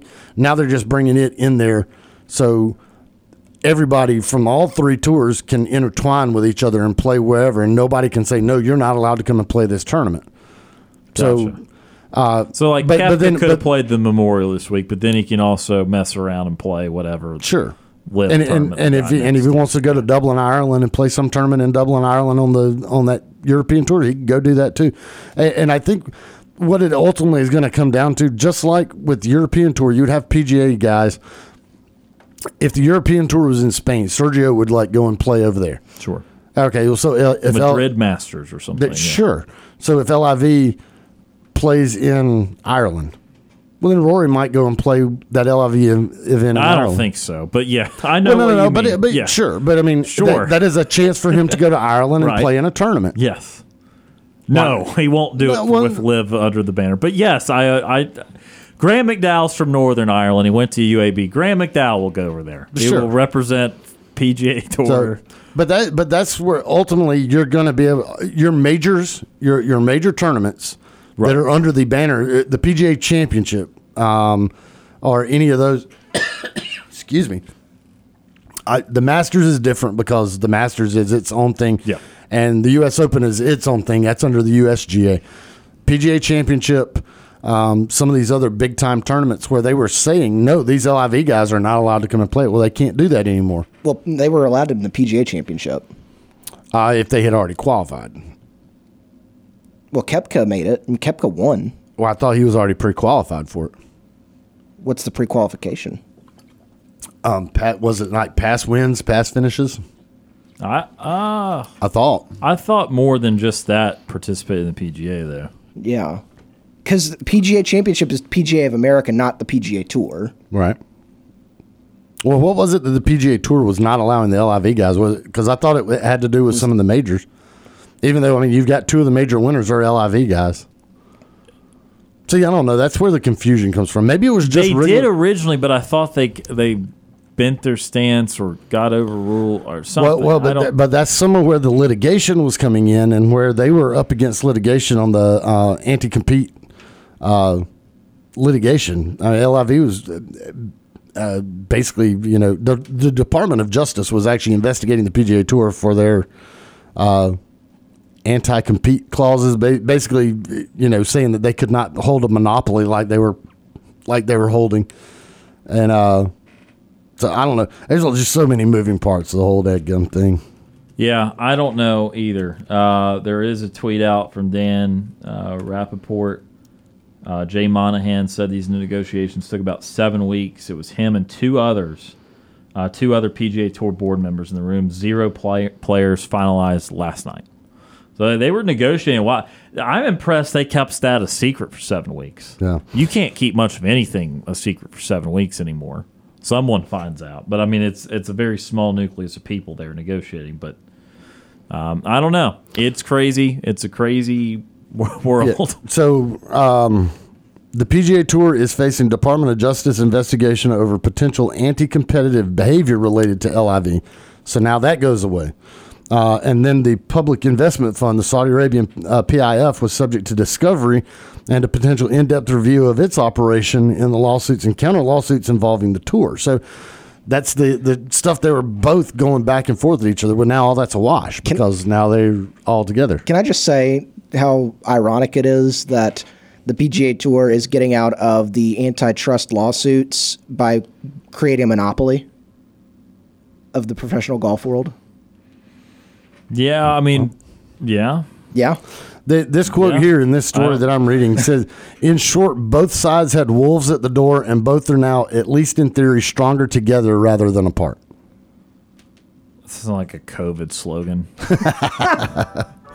It's better together or something. I don't know. Uh, we are we got to take a commercial break. This is our first break of the hour.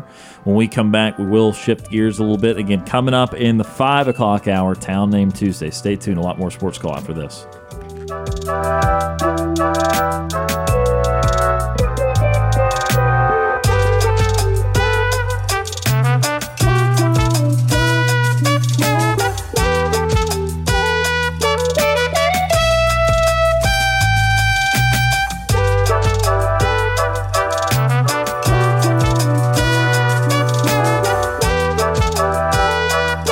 Looking for another way to listen to our show? Be sure to download the Tiger Communications app and listen to Sports Call wherever you go.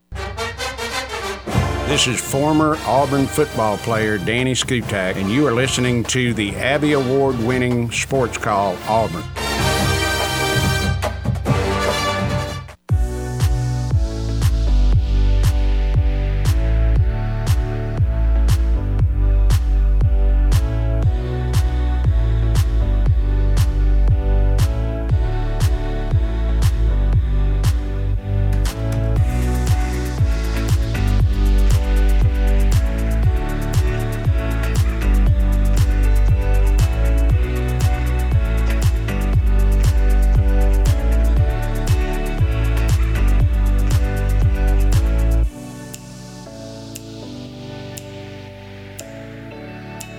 Welcome back to Sports Call, Tiger 95.9. Ryan Lavoie, Tom Peavy, Brooks Childress.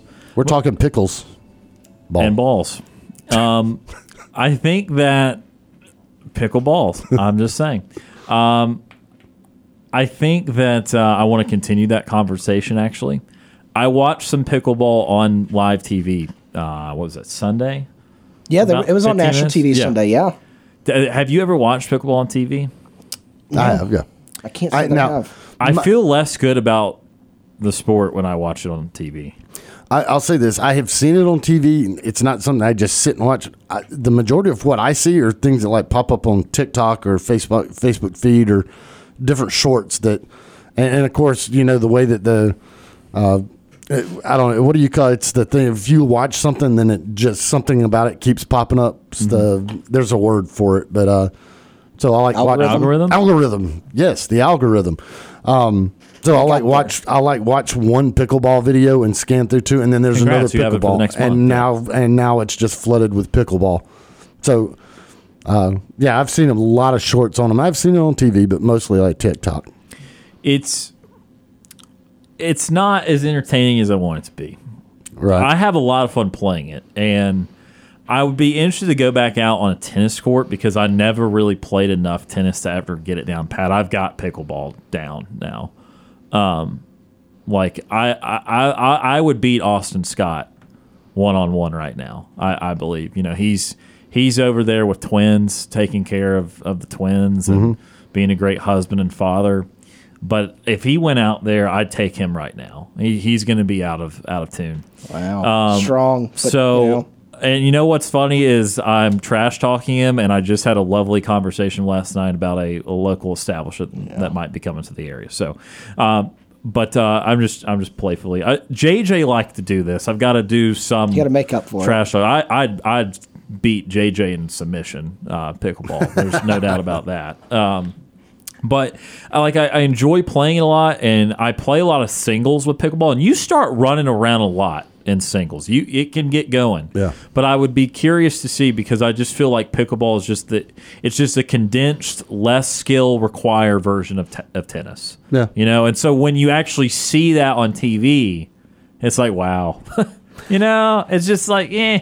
my I guess my only thing with the pickleball and we've discussed like style of play before. You know, I'm I'm that baseline. I like to hit, but I mean, it's just like so much of it like rush to the net, and you're just like pounding the ball back and forth at each other without it even hitting. I mean, it's just volleying back and forth, and it's like, meh.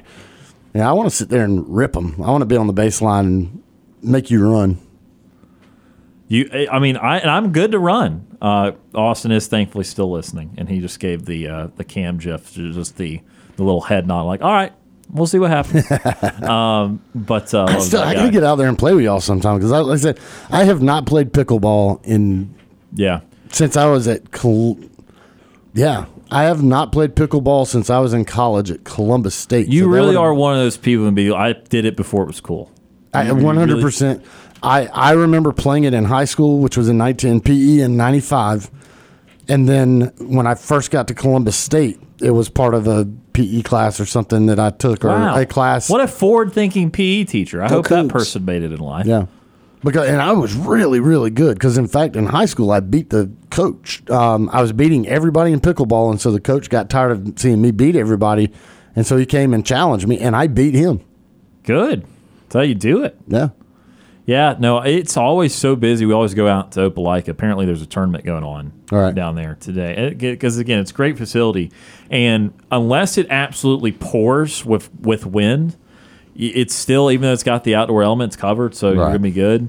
Uh, so I don't mind making the, the drive out there, and it's a good peace of mind because you get these pop up storms this time of year, Sure. and you can one minute you're good, and then as we know from having thunder chickens canceled on us, all of a sudden All it's like, time. hey. Remember 30 minutes ago when I only saw blue outside? Well, now all I see is this gray cloud. It's great. First pitch is in 40 minutes. That's what happened to me on um, on Sunday. That fir- that rain delay. I uh, I got in and literally in the top of the first inning got a push on my uh, on my uh, phone that said special weather statement for Lee County. I was like, "Are you kidding me? Blue sky everywhere." And then I look on the radar and there's there's a cloud. There's, Yep. a, there's a storm moving in from the from the and you know it's a malicious cloud. Though. Yeah. The technology has informed you of that. Yep. Yeah. No, last year was not as bad. Uh, for those that are wondering, too, by the way, we are two weeks away from the return of the Thunder Chickens. It is happening again. We're gonna try and win a game. We're gonna try and win a game on the field, not not via Not the a- forfeit. yeah. We're gonna try to win a game, and it's happening in two weeks, so June twentieth when we start back up. Uh, the the count's been active in the last half hour too. It sure With a has. shout out to our friend Justin Ferguson, if you call it a shout out, I don't know. Um, so we're excited about that. Um, but we had one year where, I mean, uh, is it eight games or uh, six nights, twelve games maybe Yeah. for the regular season? I think something like and that. And I think we had about six rainouts. I mean, we were into It's like every other week. late August trying to finish Oh the yeah. season. It, it seemed like it was every other week was a rainout. Yeah, including What is it? We got to the point where there was actually like uh, one, one. It was like a. It was it was a rare rarity, but it was like a cool night. We like finished playing. It was like oh, this, there's a little it crisp could- in the air. You could tell me it was September when it finished. Yeah. I believe you. It was unbelievable. And of course, we're starting in two weeks, so that's June twentieth, with I think only six regular season weeks. So you do the math on that. That's supposed to end like first week of August, and we were playing, I think, into September, uh, which was crazy. But so we're starting that up in two weeks. We're excited about that. We're, we're going to continue to give you all the updates, um, good or bad. Hopefully, uh, it lines up. We're gonna have our fearless leader of the Thunder Chickens and former fearless leader of this show, JJ, on at some point. It's gonna happen, He he continues to go out there and pitch, so he is fearless. and we're, we'll we'll probably have a full Thunder Chickens breakdown. I, I can't wait to have JJ back on. It will happen at some point this summer, uh, but he's obviously got a, a busy work schedule with what he does these days too.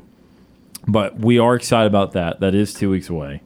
And again, all this came from pickleball and just the fact that I do appreciate that facility in Opelika because it, it doesn't matter if you get a pop up storm, you're going to be all right uh, in general, uh, unlike sometimes with these fields. And again, man, it doesn't take a lot 15, 20 minutes of good, good, hard rain, and you're sunk. And, and that's the night. And we got we got ready and psyched up for nothing. So, but that's two weeks away. We're really excited about the Thunder Chickens coming back on June the 20th. We are out of time for hour number two. We still have a lot we could hit on, but in hour number three, Town Name Tuesday, two states at random. You would think there will be some towns that we can discern what state they're from just based off a name, but we'll find out. Town Name Tuesday coming up after this timeout.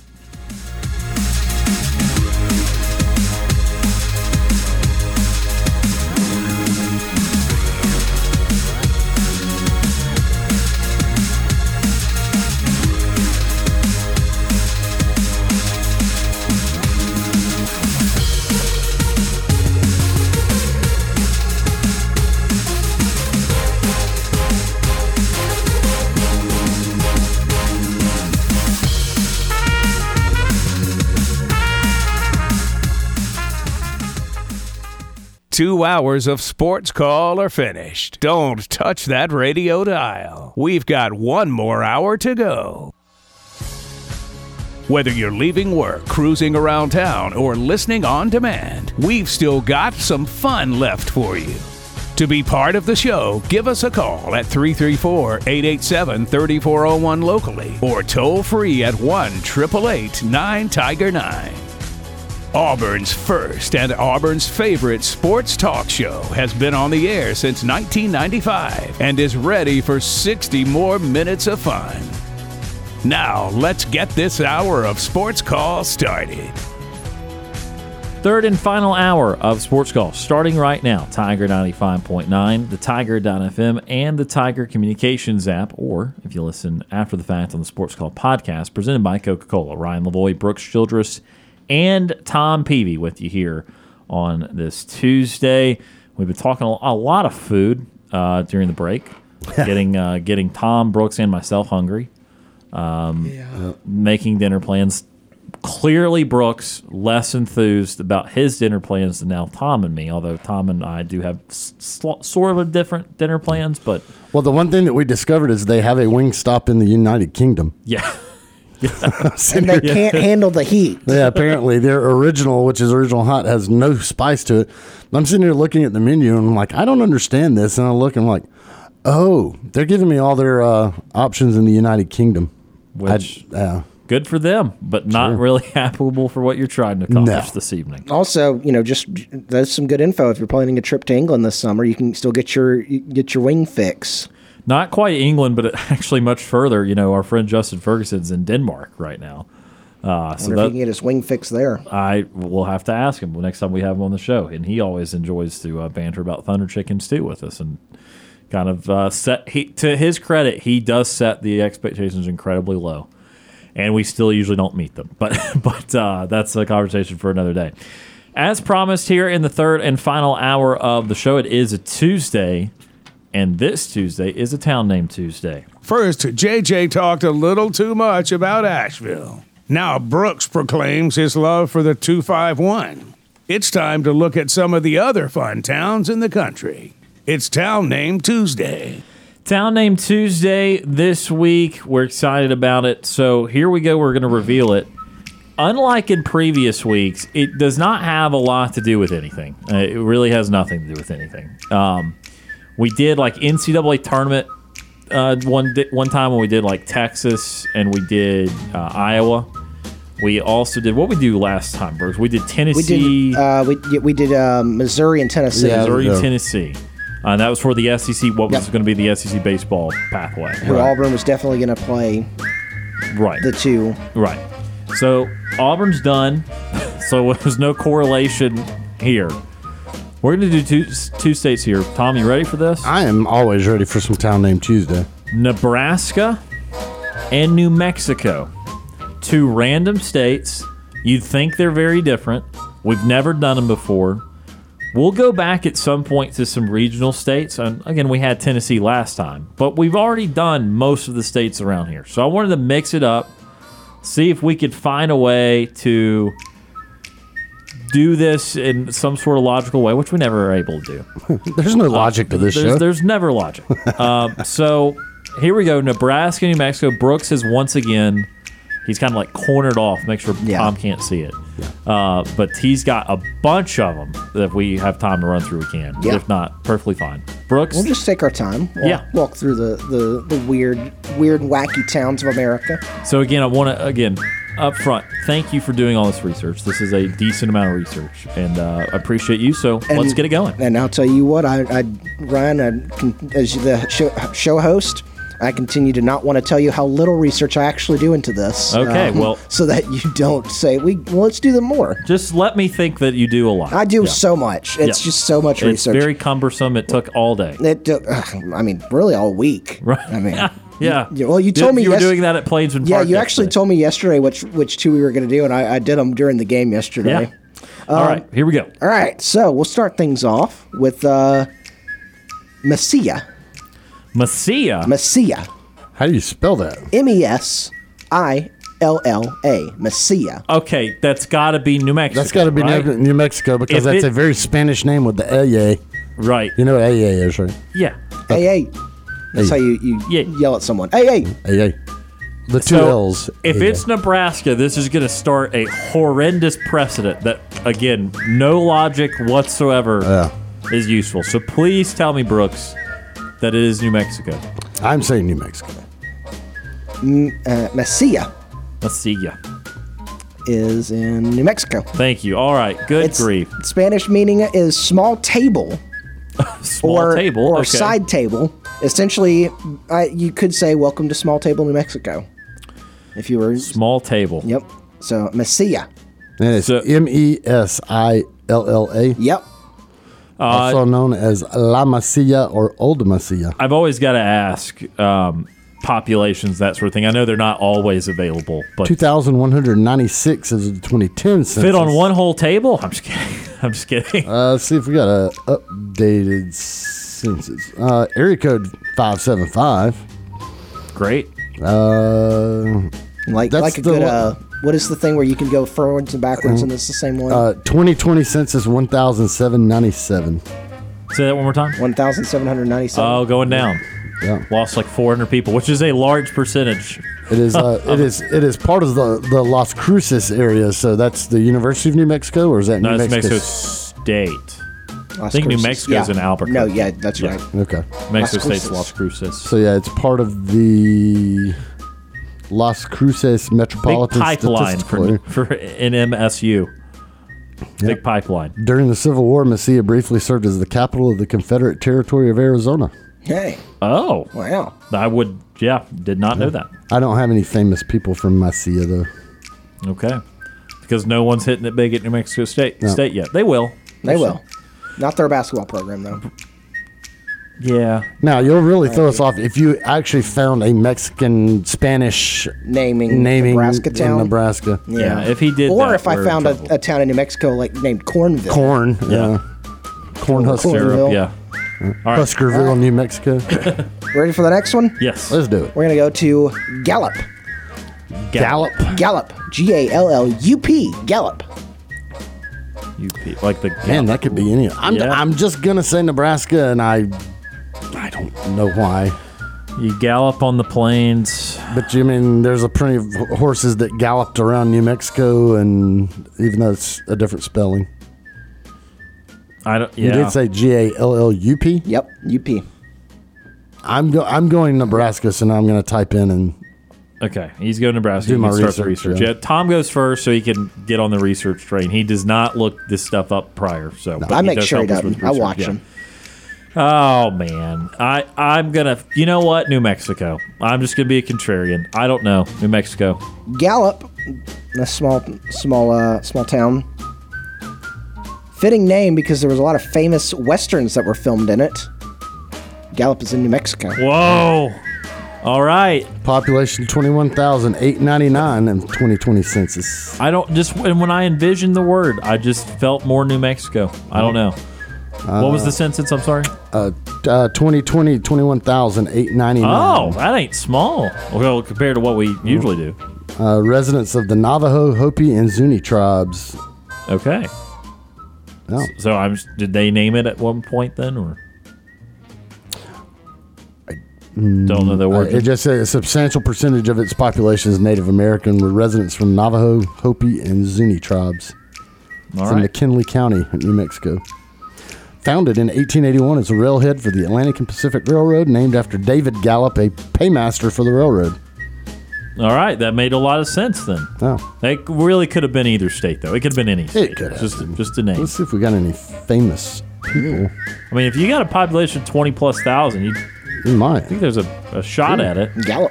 Oh, we got quite a few notable people. Uh, Uh-oh. Kiddo, kidnapped victim, and missing child. Wait, All what?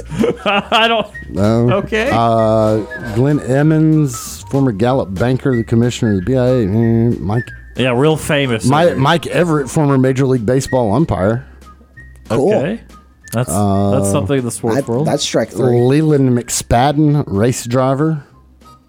Don't know him though. Um, Carolyn Shoemaker, astronomer and co-discoverer of the comet Shoemaker-Levy 9. Cool. Yeah. Well, Not a lot of not a lot of uh there's a lot of known people needs to be defined, but The thing is, is Sean Gallegos, former NFL quarterback for the Oakland Raiders from Gallup. okay. Never heard of him. yeah. All right. It's a, it's a list though. It's- a list. They got they got some quite a few people, but I just uh, yeah. All right, moving on. moving on. We're gonna get head uh head over to from Gallup. We're gonna gallop on over to uh next town called Beaver Crossing. Beaver Crossing. Beaver Crossing. Beaver That better Crossing. be Nebraska. I gotta go to Nebraska on a Beaver Beaver Crossing. Crossing. Now, if you had had Nebraska versus another state, see, this is one of those where Beaver Crossing could be a lot of states Could be. because beavers can run rampant. But They do. uh, There's like a beaver that lives what- down the street from my parents' house. Oh yeah, Yeah, I didn't know that. yeah. All right, I bet they're not happy to Good know old that. good old Mill Creek. Some beavers in it. Okay, all right. So we're both going Nebraska. here. Nebraska. Beaver Crossing is a village in Seward County, Nebraska. Seward. Was uh, founded in 1875 in anticipation of the building of a railroad, which would not come until eight, or not, in 1875. Uh huh. Founded then anticipation of a building railroad that did not arrive till 1887. So Whoops. 10 or 12 years later, it was named for the nearby crossing of the Overland Trail over Beaver Creek. So All they right, did Beaver m- Crossing. makes sense. Now, twelve years in the 1800s without a railroad. That was a troublesome 12 years for the folks that moved out there. Uh, sprawling uh, population of 375 Oh, in 2020. man. Hanging in there. Uh, May 11th, 2014, a powerful EF3 tornado struck Beaver Crossing, damaging virtually every structure.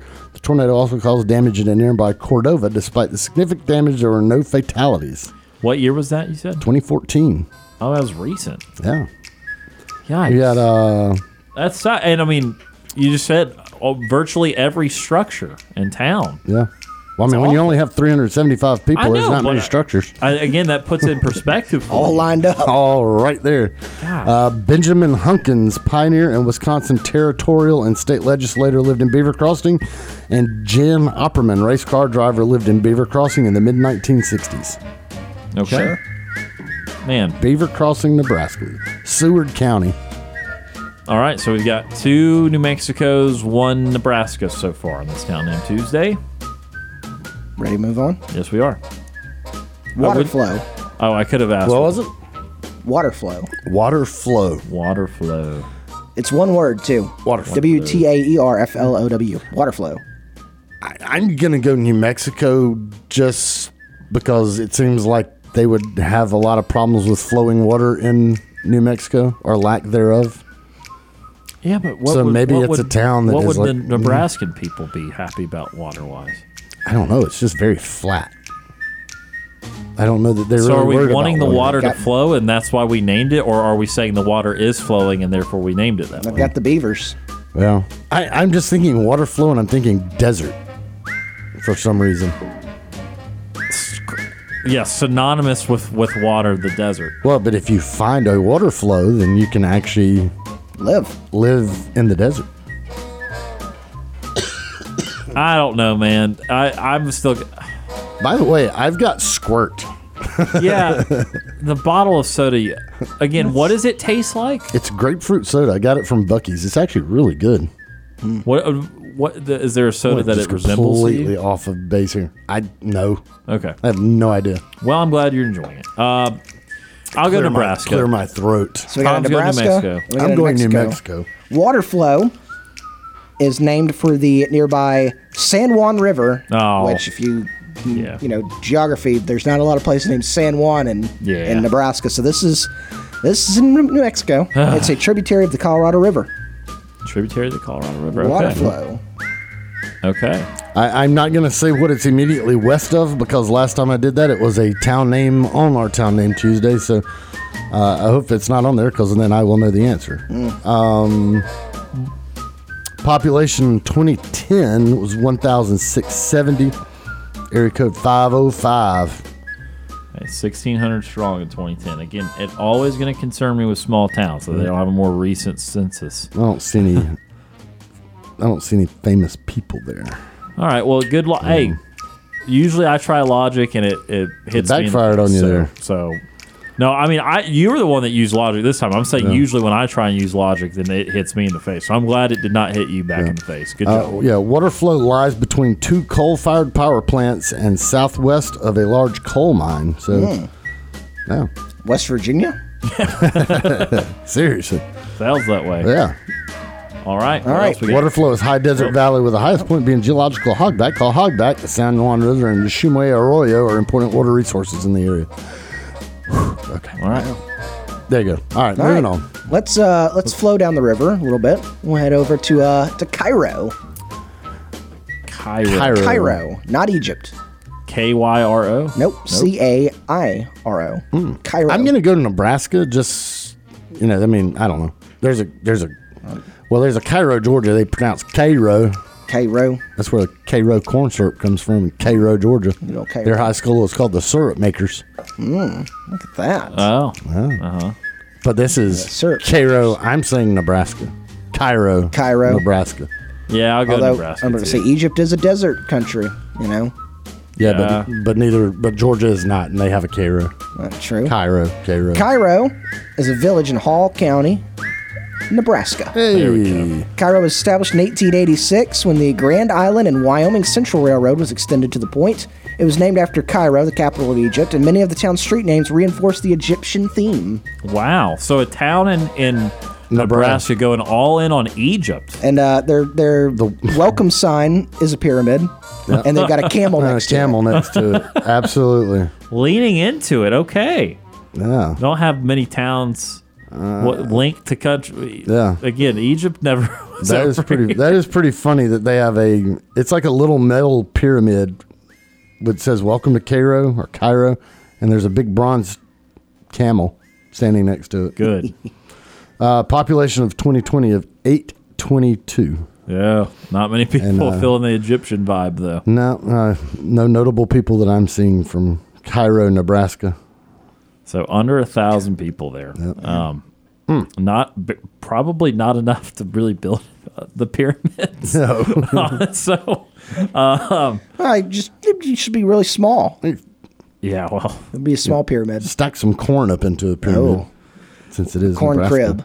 we've done five, correct? Yes. All right, so we're going to take a timeout, and we'll come back and do approximately five more. We're playing town name Tuesday, Tuesday, Nebraska versus New Mexico here on this Tuesday edition of Sports Call. We'll be right back.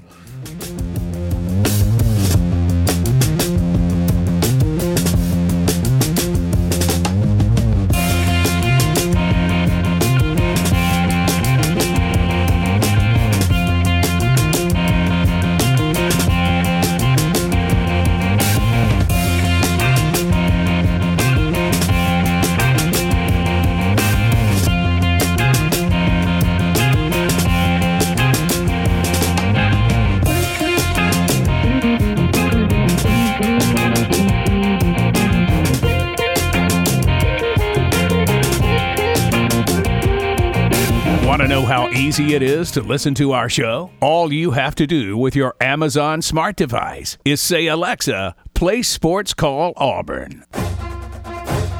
This is Phillip Lolley, former Auburn Tigers football assistant coach for the 2010 National Championship team, and you are listening to Sports Call.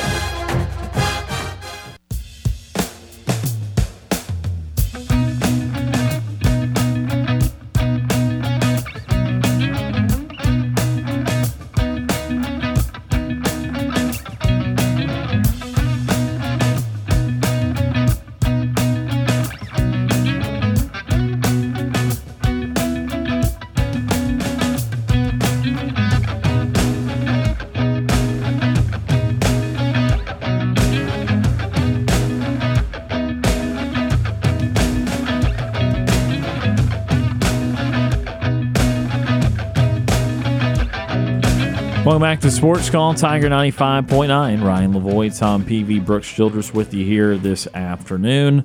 We're in the final hour of our show, and uh, it's a town named Tuesday, so we're doing things that are very not sports related uh, at the moment. After we had a couple good hours there talking some LIV golf, some Auburn football recruiting. If you missed any of that, go back and check it out on the Sports Call podcast presented by Coca Cola. But as a reminder, here's what we're doing right now. First, JJ talked a little too much about Asheville. Now Brooks proclaims his love for the 251. It's time to look at some of the other fun towns in the country. It's Town Name Tuesday. Town Name Tuesday continuing on right now. We've gone through five. We're going through the state of Nebraska and the state of New Mexico, just mixing it up with mm. some states that we've never done before No, so far. we've even been to Cairo, Cairo, Yeah, all the way to Egypt. all the way to Cairo, Nebraska. Yeah. And you know, you know, you mentioned we don't, you know, we're not, we're doing anything that, you know, not sports related. Something that I've noticed in Town Name Tuesday, there's not a lot of like weird town names that have to do with sports. Like there's not like a basketball Iowa or like Yeah. a like a hockey stick. Well, you know, a lot of these were conceived like in the 1800s, and some of the sports just didn't really exist. Yeah. back then. maybe baseball did, but Yeah. Football in the 1800s. If not- you notice a bunch of these, like the history centers around a railroad or something. yeah. So True. li- uh, someone's livelihood Yeah. or, or you know Beavers. the, the more boring stuff the more boring stuff is uh, Animals. just people you know just someone that founded the town or was the postmaster or You know, my favorite one that I think we've ever done was What's that? Bunky. Bunky. Bunky the monkey. oh man all right so we've done five so far we're gonna do at least five more here and if we have time we'll do a couple more so All right. let's get back to it Well, let's. Uh, we we just visited. Where did we just visit? Cairo. Cairo, Nebraska. Cairo, Nebraska. Well, let's take a trip back to back to the seaside. Crab Orchard. Crowd orchard. Crab. Crab, Crab. orchard. Crab Orchard. Wow. Two words. C R A B space O R C H A R. And there's not any places around Nebraska or New Mexico that you would think that you would find crabs. That's right. crab. I'm gonna go New Mexico. Or really orchards either. My reasoning you know, is very Nebraska's pretty flat. My reasoning is very, uh, very intense. It's that uh, that's my guess. that's what I'm gonna guess. I, I don't. Yeah, I mean, again, the water elements to it usually are needed. Um, do you get an import of crab into New Mexico? I don't know. Just spitballing, maybe the wrong spitballs. I'm gonna go Nebraska, and I really don't. I'm same reason of you is it's That's my 'cause you- reason. Yep. I'm saying Crab Orchard, Nebraska. Crab, like it say it out loud. Crab Orchard, Nebraska. Crab Orchard. Crab Nebraska. Orchard, New Mexico. I don't know. That didn't One of really them help. sounds good to me because I can read it. well. Okay. Well, which one would that be? Crab Orchard is a village in Johnson County, Nebraska. Ah, Crab Orchard was founded in 1883 when the the Central Burlington and Quincy Railroad, the, not Central, Chicago Burlington and Quincy yeah. Railroad was extended to the point. It was given the name from a grove of crab apple trees near the town Ah, site. crab apple trees, not Okay. crabs. yeah. That's that's where we went. Went led crab astray there. apples. Yeah. You just you think one thing and you're just so offbeat. What what what goes through your mind, Brooks, when we're just not not even thinking the right substance or animal or anything? I mean, Just like wow, these these goobers, they're they're in I for a mean, world of I, pain. I'm I'm actually understanding because it's like crab. You, You- don't you don't really never- think about crab apple. Well, You've never really been on the other side of this. One day, Brooks, we're gonna we're gonna create it our own. Uh, Population in 2020 was 47. Wow, Notable people: seven. Roy Barcroft, 1902 to 1969, an actor, was born in Crab Orchard. And Paul Swan, 1883 to 1972, a dancer, artist, and camp icon, grew up in Crab Orchard. Camp icon. Camp icon. I don't know. That's what. That's the role I wish I had when I was a kid. Was camp icon. Oh. you know, summer camp. You become the camp icon. Paul Swan, an American painter, sculptor, dancer, poet, and actor, once billed as the most beautiful man in the world. Yeah. Wow. Who was the most beautiful man in the world? Who lied? Paul Spencer Swan. He was a camp icon. A what? Yeah. Like like Camp going icon. to Um, summer camp? That's what I said. I said that's what I wanted to be when I'm growing up was the camp icon. This is. I, Go for it. Or Can, not. can you can you go for it? I mean, I no, no, no. I absolutely can. Okay. I just I don't know the meaning of the word here. If it means happy, Swan has come to be looked on as a quote gay camp icon. Does Well, that I, mean? I don't he- think that means happy. Yeah, I don't know. It is June. Is it so? So- gay camp, gay camp, part of Like can't like like like, Like you know like a, a movie becomes like an a, a, a like I don't know a camp icon. Of like, like I bro, I don't know. This is great though. The the, the mass confusion mass confusion is what we need for this segment. If we were all just like, oh yeah, you know, that's probably makes sense. and, Yeah. oh yeah, you know, Where this were w- we- that wouldn't be good radio. where But were we, being Crab viciously Orchard? confused, that's what we prefer. we're in Crab Orchard. As fashions changed and Swan aged, his weekly dance performances came to be seen as campy. Andy Warhol included Swan's dance in Camp, a 1965 underground film about the camp style. Wow. Yeah. Who would have known? He is buried in his family's plot in Crab Orchard. Hey, I'll full be circle. The most beautiful man in the world is buried in Crab Orchard. okay. Alleged. Well, I'm here, so. Yeah, that boy. That boy. All right. All right, you ready All for the right. next one? Moving on. Yep. All right. This is appropriate. Next time we're going to is Truth or Consequences. Truth or consequences? Yeah, that's the town name. I'm Three pretty simple sure. words. I'm actually pretty sure that's New Mexico. I think I've seen that on a map. T R U T H space O R space C O N S E Q U E N C so E it's S. the phrase. Or It- it's consequences. just the phrase. I'm pretty sure. I'm. I, I man, I swear it's New Mexico because it's like an old west town. I mean, I'm going with Tom. I mean, he seems semi confident, which is much better than we're normally at. And lat, you know, I'm not going to talk him off the rope because everyone talked him out of the wrong type of root beer last Oh week. man, I know I, And, that uh, so I'm me. listening to Tom. I'm gonna, not going to try and do anything different. Let's go to New Mexico. All right, truth or consequences. You want to get mad? Did we get it right? Do you want to get? Do you want to get mad? The town of Hot Springs, located in New Mexico. This is New Mexico. Yeah. Altered its name as an advertising stunt when the Oh. host of a popular radio show, Truth or Consequences, wished that a town would change its name in honor of the show. And they did Hot it. Springs, New Mexico said, "Sure." Wow. So, it, So- it's technically not a town, but it's a, it's a town. So it is New Mexico. Good job, Tom. I just, I just It's Hot Springs, New Mexico. there. but Hot yeah, Springs, they- New Mexico, but it's Truth or consequences. How many people there, Mexico. and how many are angry at this? Uh, population of 2020 census 6,052. Unclear So- how many are mad. Yeah. Uh, so like, okay, if I and I do an exercise, I'm gonna do an exercise right now. If I put this into the uh, the maps, is it actually gonna know what I'm talking about? I'm I want to do this. I, I've, I've seen it on a map. I swear I have. or const. Yeah, it goes right in there. Yeah. Po- it says population five thousand seven fifty three. So we're bleeding people here. Now is that truth or You know. I should have been doing this in the map. This gives me elevation, area, but 28 square miles. No. This is great. What? now let me put in Hot Springs, New Mexico, and see if it'll it'll give me the same thing. Hot Springs, New Mexico. Uh, it no, no, it's it really doesn't. It gives you like places that have hot springs in the name. Wow, truth or consequences? It's a I, thing. I have all their climate climate data. Data. Gosh, I Data. don't talk. Yeah. Um, Easy for you to say. yeah, the city serves as the main setting of the outbreak event in Tom Clancy's Rainbow Six Siege video game. It returns again as a region in the spin off game Tom Clancy's Rainbow Six Extraction.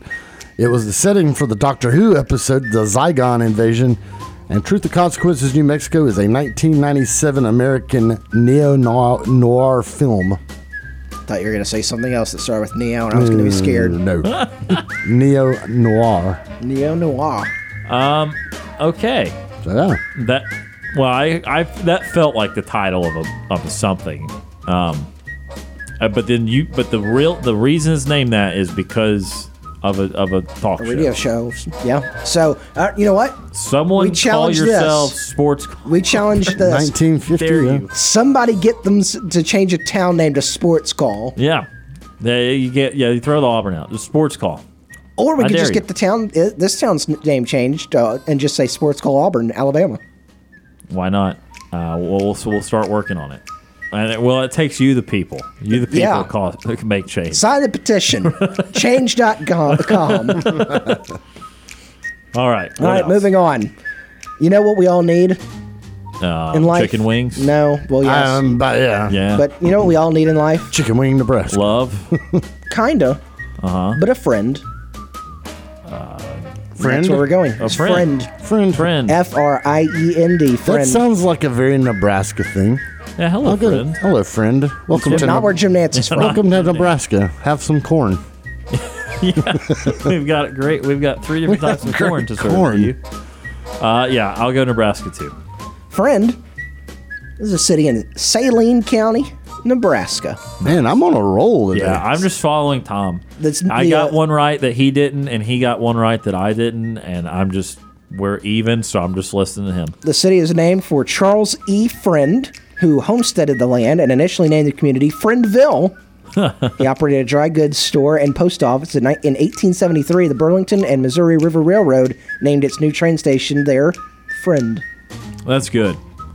Now, that is still falling under the criteria of after a person, but he's got a good name. Yeah, Check this out. I was hoping you were going to read this part. The Friend Police Department, which was initially housed in a tool shed during construction of U.S. Route 6, was reported to be the smallest police station in the world, according to Ripley's Believe It or Not. In the 1960s, the shed doubled in size so the Nebraska State Patrol could also be stationed there to issue traffic citations and make arrests. Friend still claims to have the smallest combined police station. It was torn down in 2015 and replaced with a neon Friend sign, but. Their police department used to be in a tool shed. You Yeah, boys have been but it never said how small it actually was. It was just a tool It's shed. tool shed. I mean, Yeah, it's just a tool shed. Very Uh, small. Take you out to the population uh 2020 of 954. Okay. Area code 402. You got 954 friends there. Oh, got some got some notable people here. Ow. Here, a little. Got some friends.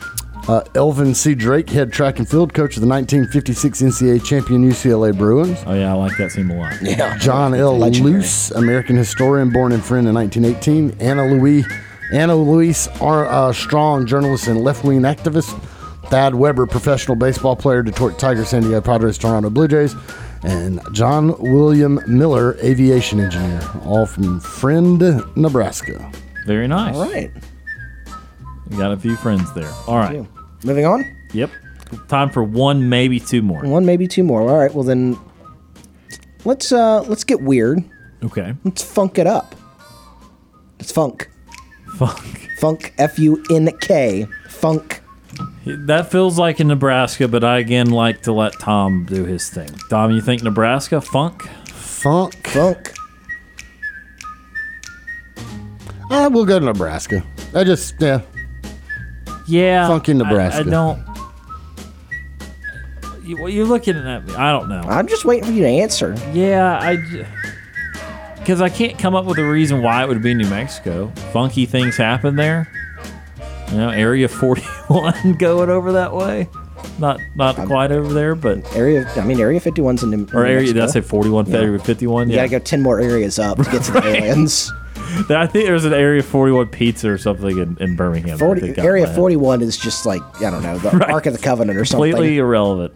Completely irrelevant. Uh, area 51 over that way. I don't know. I'm still going Nebraska. I can't talk myself out of it. Funk is a village in Phil- Phelps County, Nebraska. Reading the county name is giving you a nice preview. Yeah. It just doesn't feel like there's a Phel- Phelps, Phelps. County, New Mexico. Funk was founded in 1887 on the railroad. It was named for Philip C. Funk, an early settler. Funk was an incorporated village in 1913. Okay. So, Funk, Nebraska. According to the United States Census Bureau, the village has a total area of 0.26 square miles. Oh. That's like a couple buildings. Uh, Yeah. Maybe. Uh, population uh, 2020 was 175. Wait, how do you. Yeah. Okay. No, I'm not going to be And stupid. we actually do have a notable person here. Wow. John Robert Brown, one of the Fifth Circuit Four, pivotal in the 1960s Black Civil Rights Movement, was born in Funk. Okay. All right.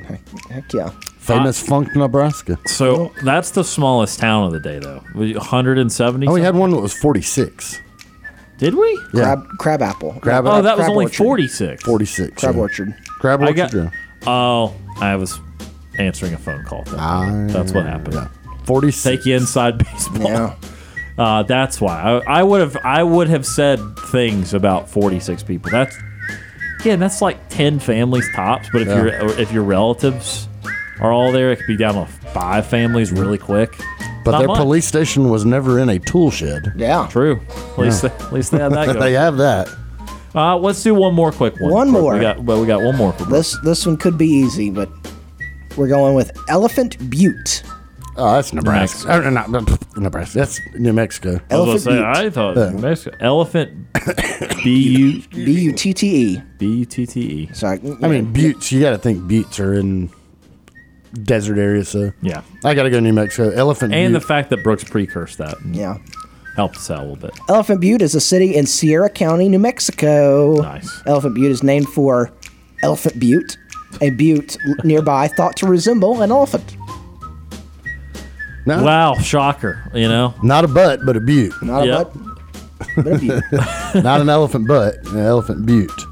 She's a butte, Clark. Uh, population of 2020, 1,447, area code of 575. Notable people from Butte. Crystal Diamond, a member of the New Mexico Senate since 2021. And David Parker Ray, kidnapper, torturer, rapist, Whoa. and suspected serial killer. Whoa. Suspected? Yeah, Well, they got him for the other things apparently, but guess so. what time period was he? Not to do too deep of a dive. Uh, David Parker Ray. Born November 6, 1939, died May 28th of 2002. Also known as known as the Toy Box Killer. Whoa. What? Was an American kidnapper, torturer, serial rapist, and suspected serial killer. Oh my god. Though no bodies were found, Ray was accused by his accomplices of killing several women and was suspected by the police to have murdered as many as 60 people from Arizona and New Mexico while living in Elephant Butte, New Mexico. Yeah, that's right, kids. There's a toy box killer. So Approximately good luck getting to seven sleep. miles north of Truth or Consequences. Hey. no way. Bringing it around. Well, they never really found the truth nor gave him the consequences for that. Well, Ray was convicted of kidnapping and torture in 2001, for which he received a lengthy sentence, but he was never convicted of murder. He died of a heart attack about one year after his convictions in two But so- cases, the second of which resulted in a plea deal. But so they didn't catch him to 01. He's like, uh, Yeah. what? I can do math. You said 1937? He was born in, he born in 1939. He died in 2002. So he's 70. He was convicted in No. 01. He's 62 at that time, Yeah. right? 30, yeah, 39, 40, uh, 61 and 2000. Yeah, he was 62 at that time. Uh, it says suspected span of crimes from 1957 to 1999. He was apprehended in 1999. Finally, good grief. Gotta I check could go in a whole Yep. spiel about how much easier it was to get away with stuff like that. Ray worked then. as a maintenance man for the New Mexico Parks Department in Truth or Consequences, New Mexico, for the entirety of his adulthood until his arrest. The resort town, located approximately five miles north of Elephant Butte, New Mexico, contains several local bars which Ray frequented for victims. Mm. Good grief. Wow, that got dark at the end of I Town mean, Name Tuesday. Truth or Consequences. Yeah, Dun, you just dun. never know. An that will elephant do butt. it. That will do it from uh, Town Name Tuesday. Brooks, again, thank you for all that. research. Absolutely. We're going to come back and wrap up the show right after this.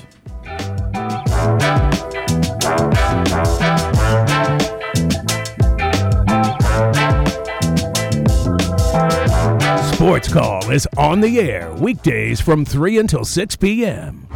If you are currently driving in a four door sedan, roll up the windows and turn up the radio. We're Auburn's first and Auburn's favorite sports talk show. Now back to the multi-time Abby Award winning Sports Call.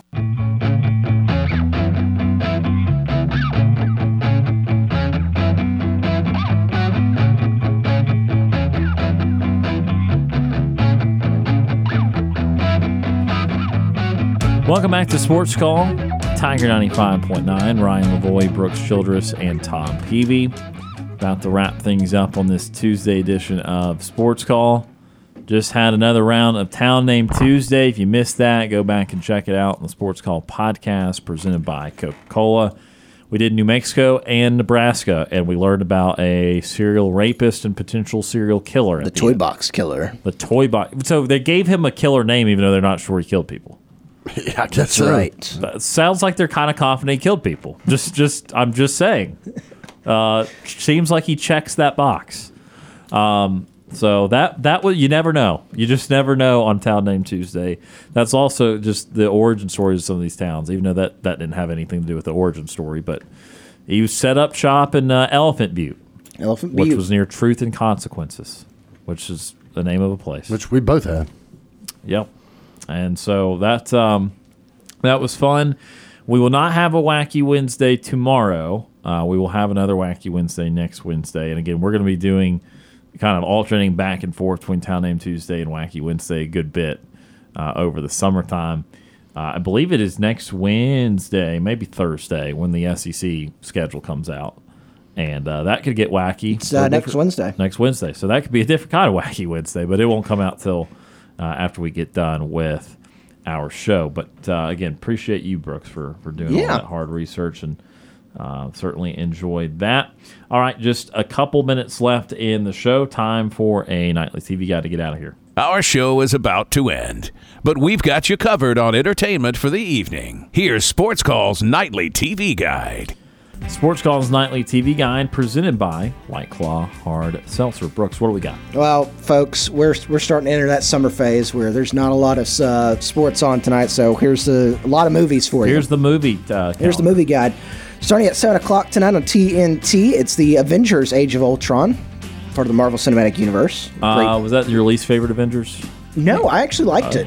Okay. I I mean, liked- well, I, I liked them all. I think you liked them all too. I liked it. Um, yeah, it was it was pretty good. I So- wouldn't- I wouldn't say it's least favorite, but I like the villain. I, I know a lot of people didn't like the Ultron, the villain, but I, I liked him. Okay. I liked it. I, I- uh, what's his name? Um, what was the actor's name? I don't remember. eh, we'll, we'll figure it out. Oh, well. Seven o'clock FX tonight. It's Avatar. Great movie. You haven't seen got- Way of Water yet, have I have you? not seen The Way of Water. It's coming to Disney Plus though soon, I think. All right. So I'll, I will watch it very at good. some point. But Avatar, the first one, FX, seven o'clock tonight. Then on Disney Channel, seven o'clock, your uh, your kids pick for the evening, your family pick, Ratatouille. So good Pixar movie. I enjoy that every time it comes on. Feel like feel like I'm Ratatouille when I'm cooking in the kitchen. Nice. I'll, I'll give you. I'll, okay. Then eight o'clock. I always think I'm Ratatouille as well. Oh, look at that. And then eight o'clock tonight on Freeform, it's Grown Ups Two, the se- sequel. I think to, I'm a grown up sometimes. the sequel to Adam Sandler's. I'm going to get all my best friends together and make a movie. We do When it I again. when I'm cooking in the kitchen like Ratatouille, I feel like an adult. Yeah.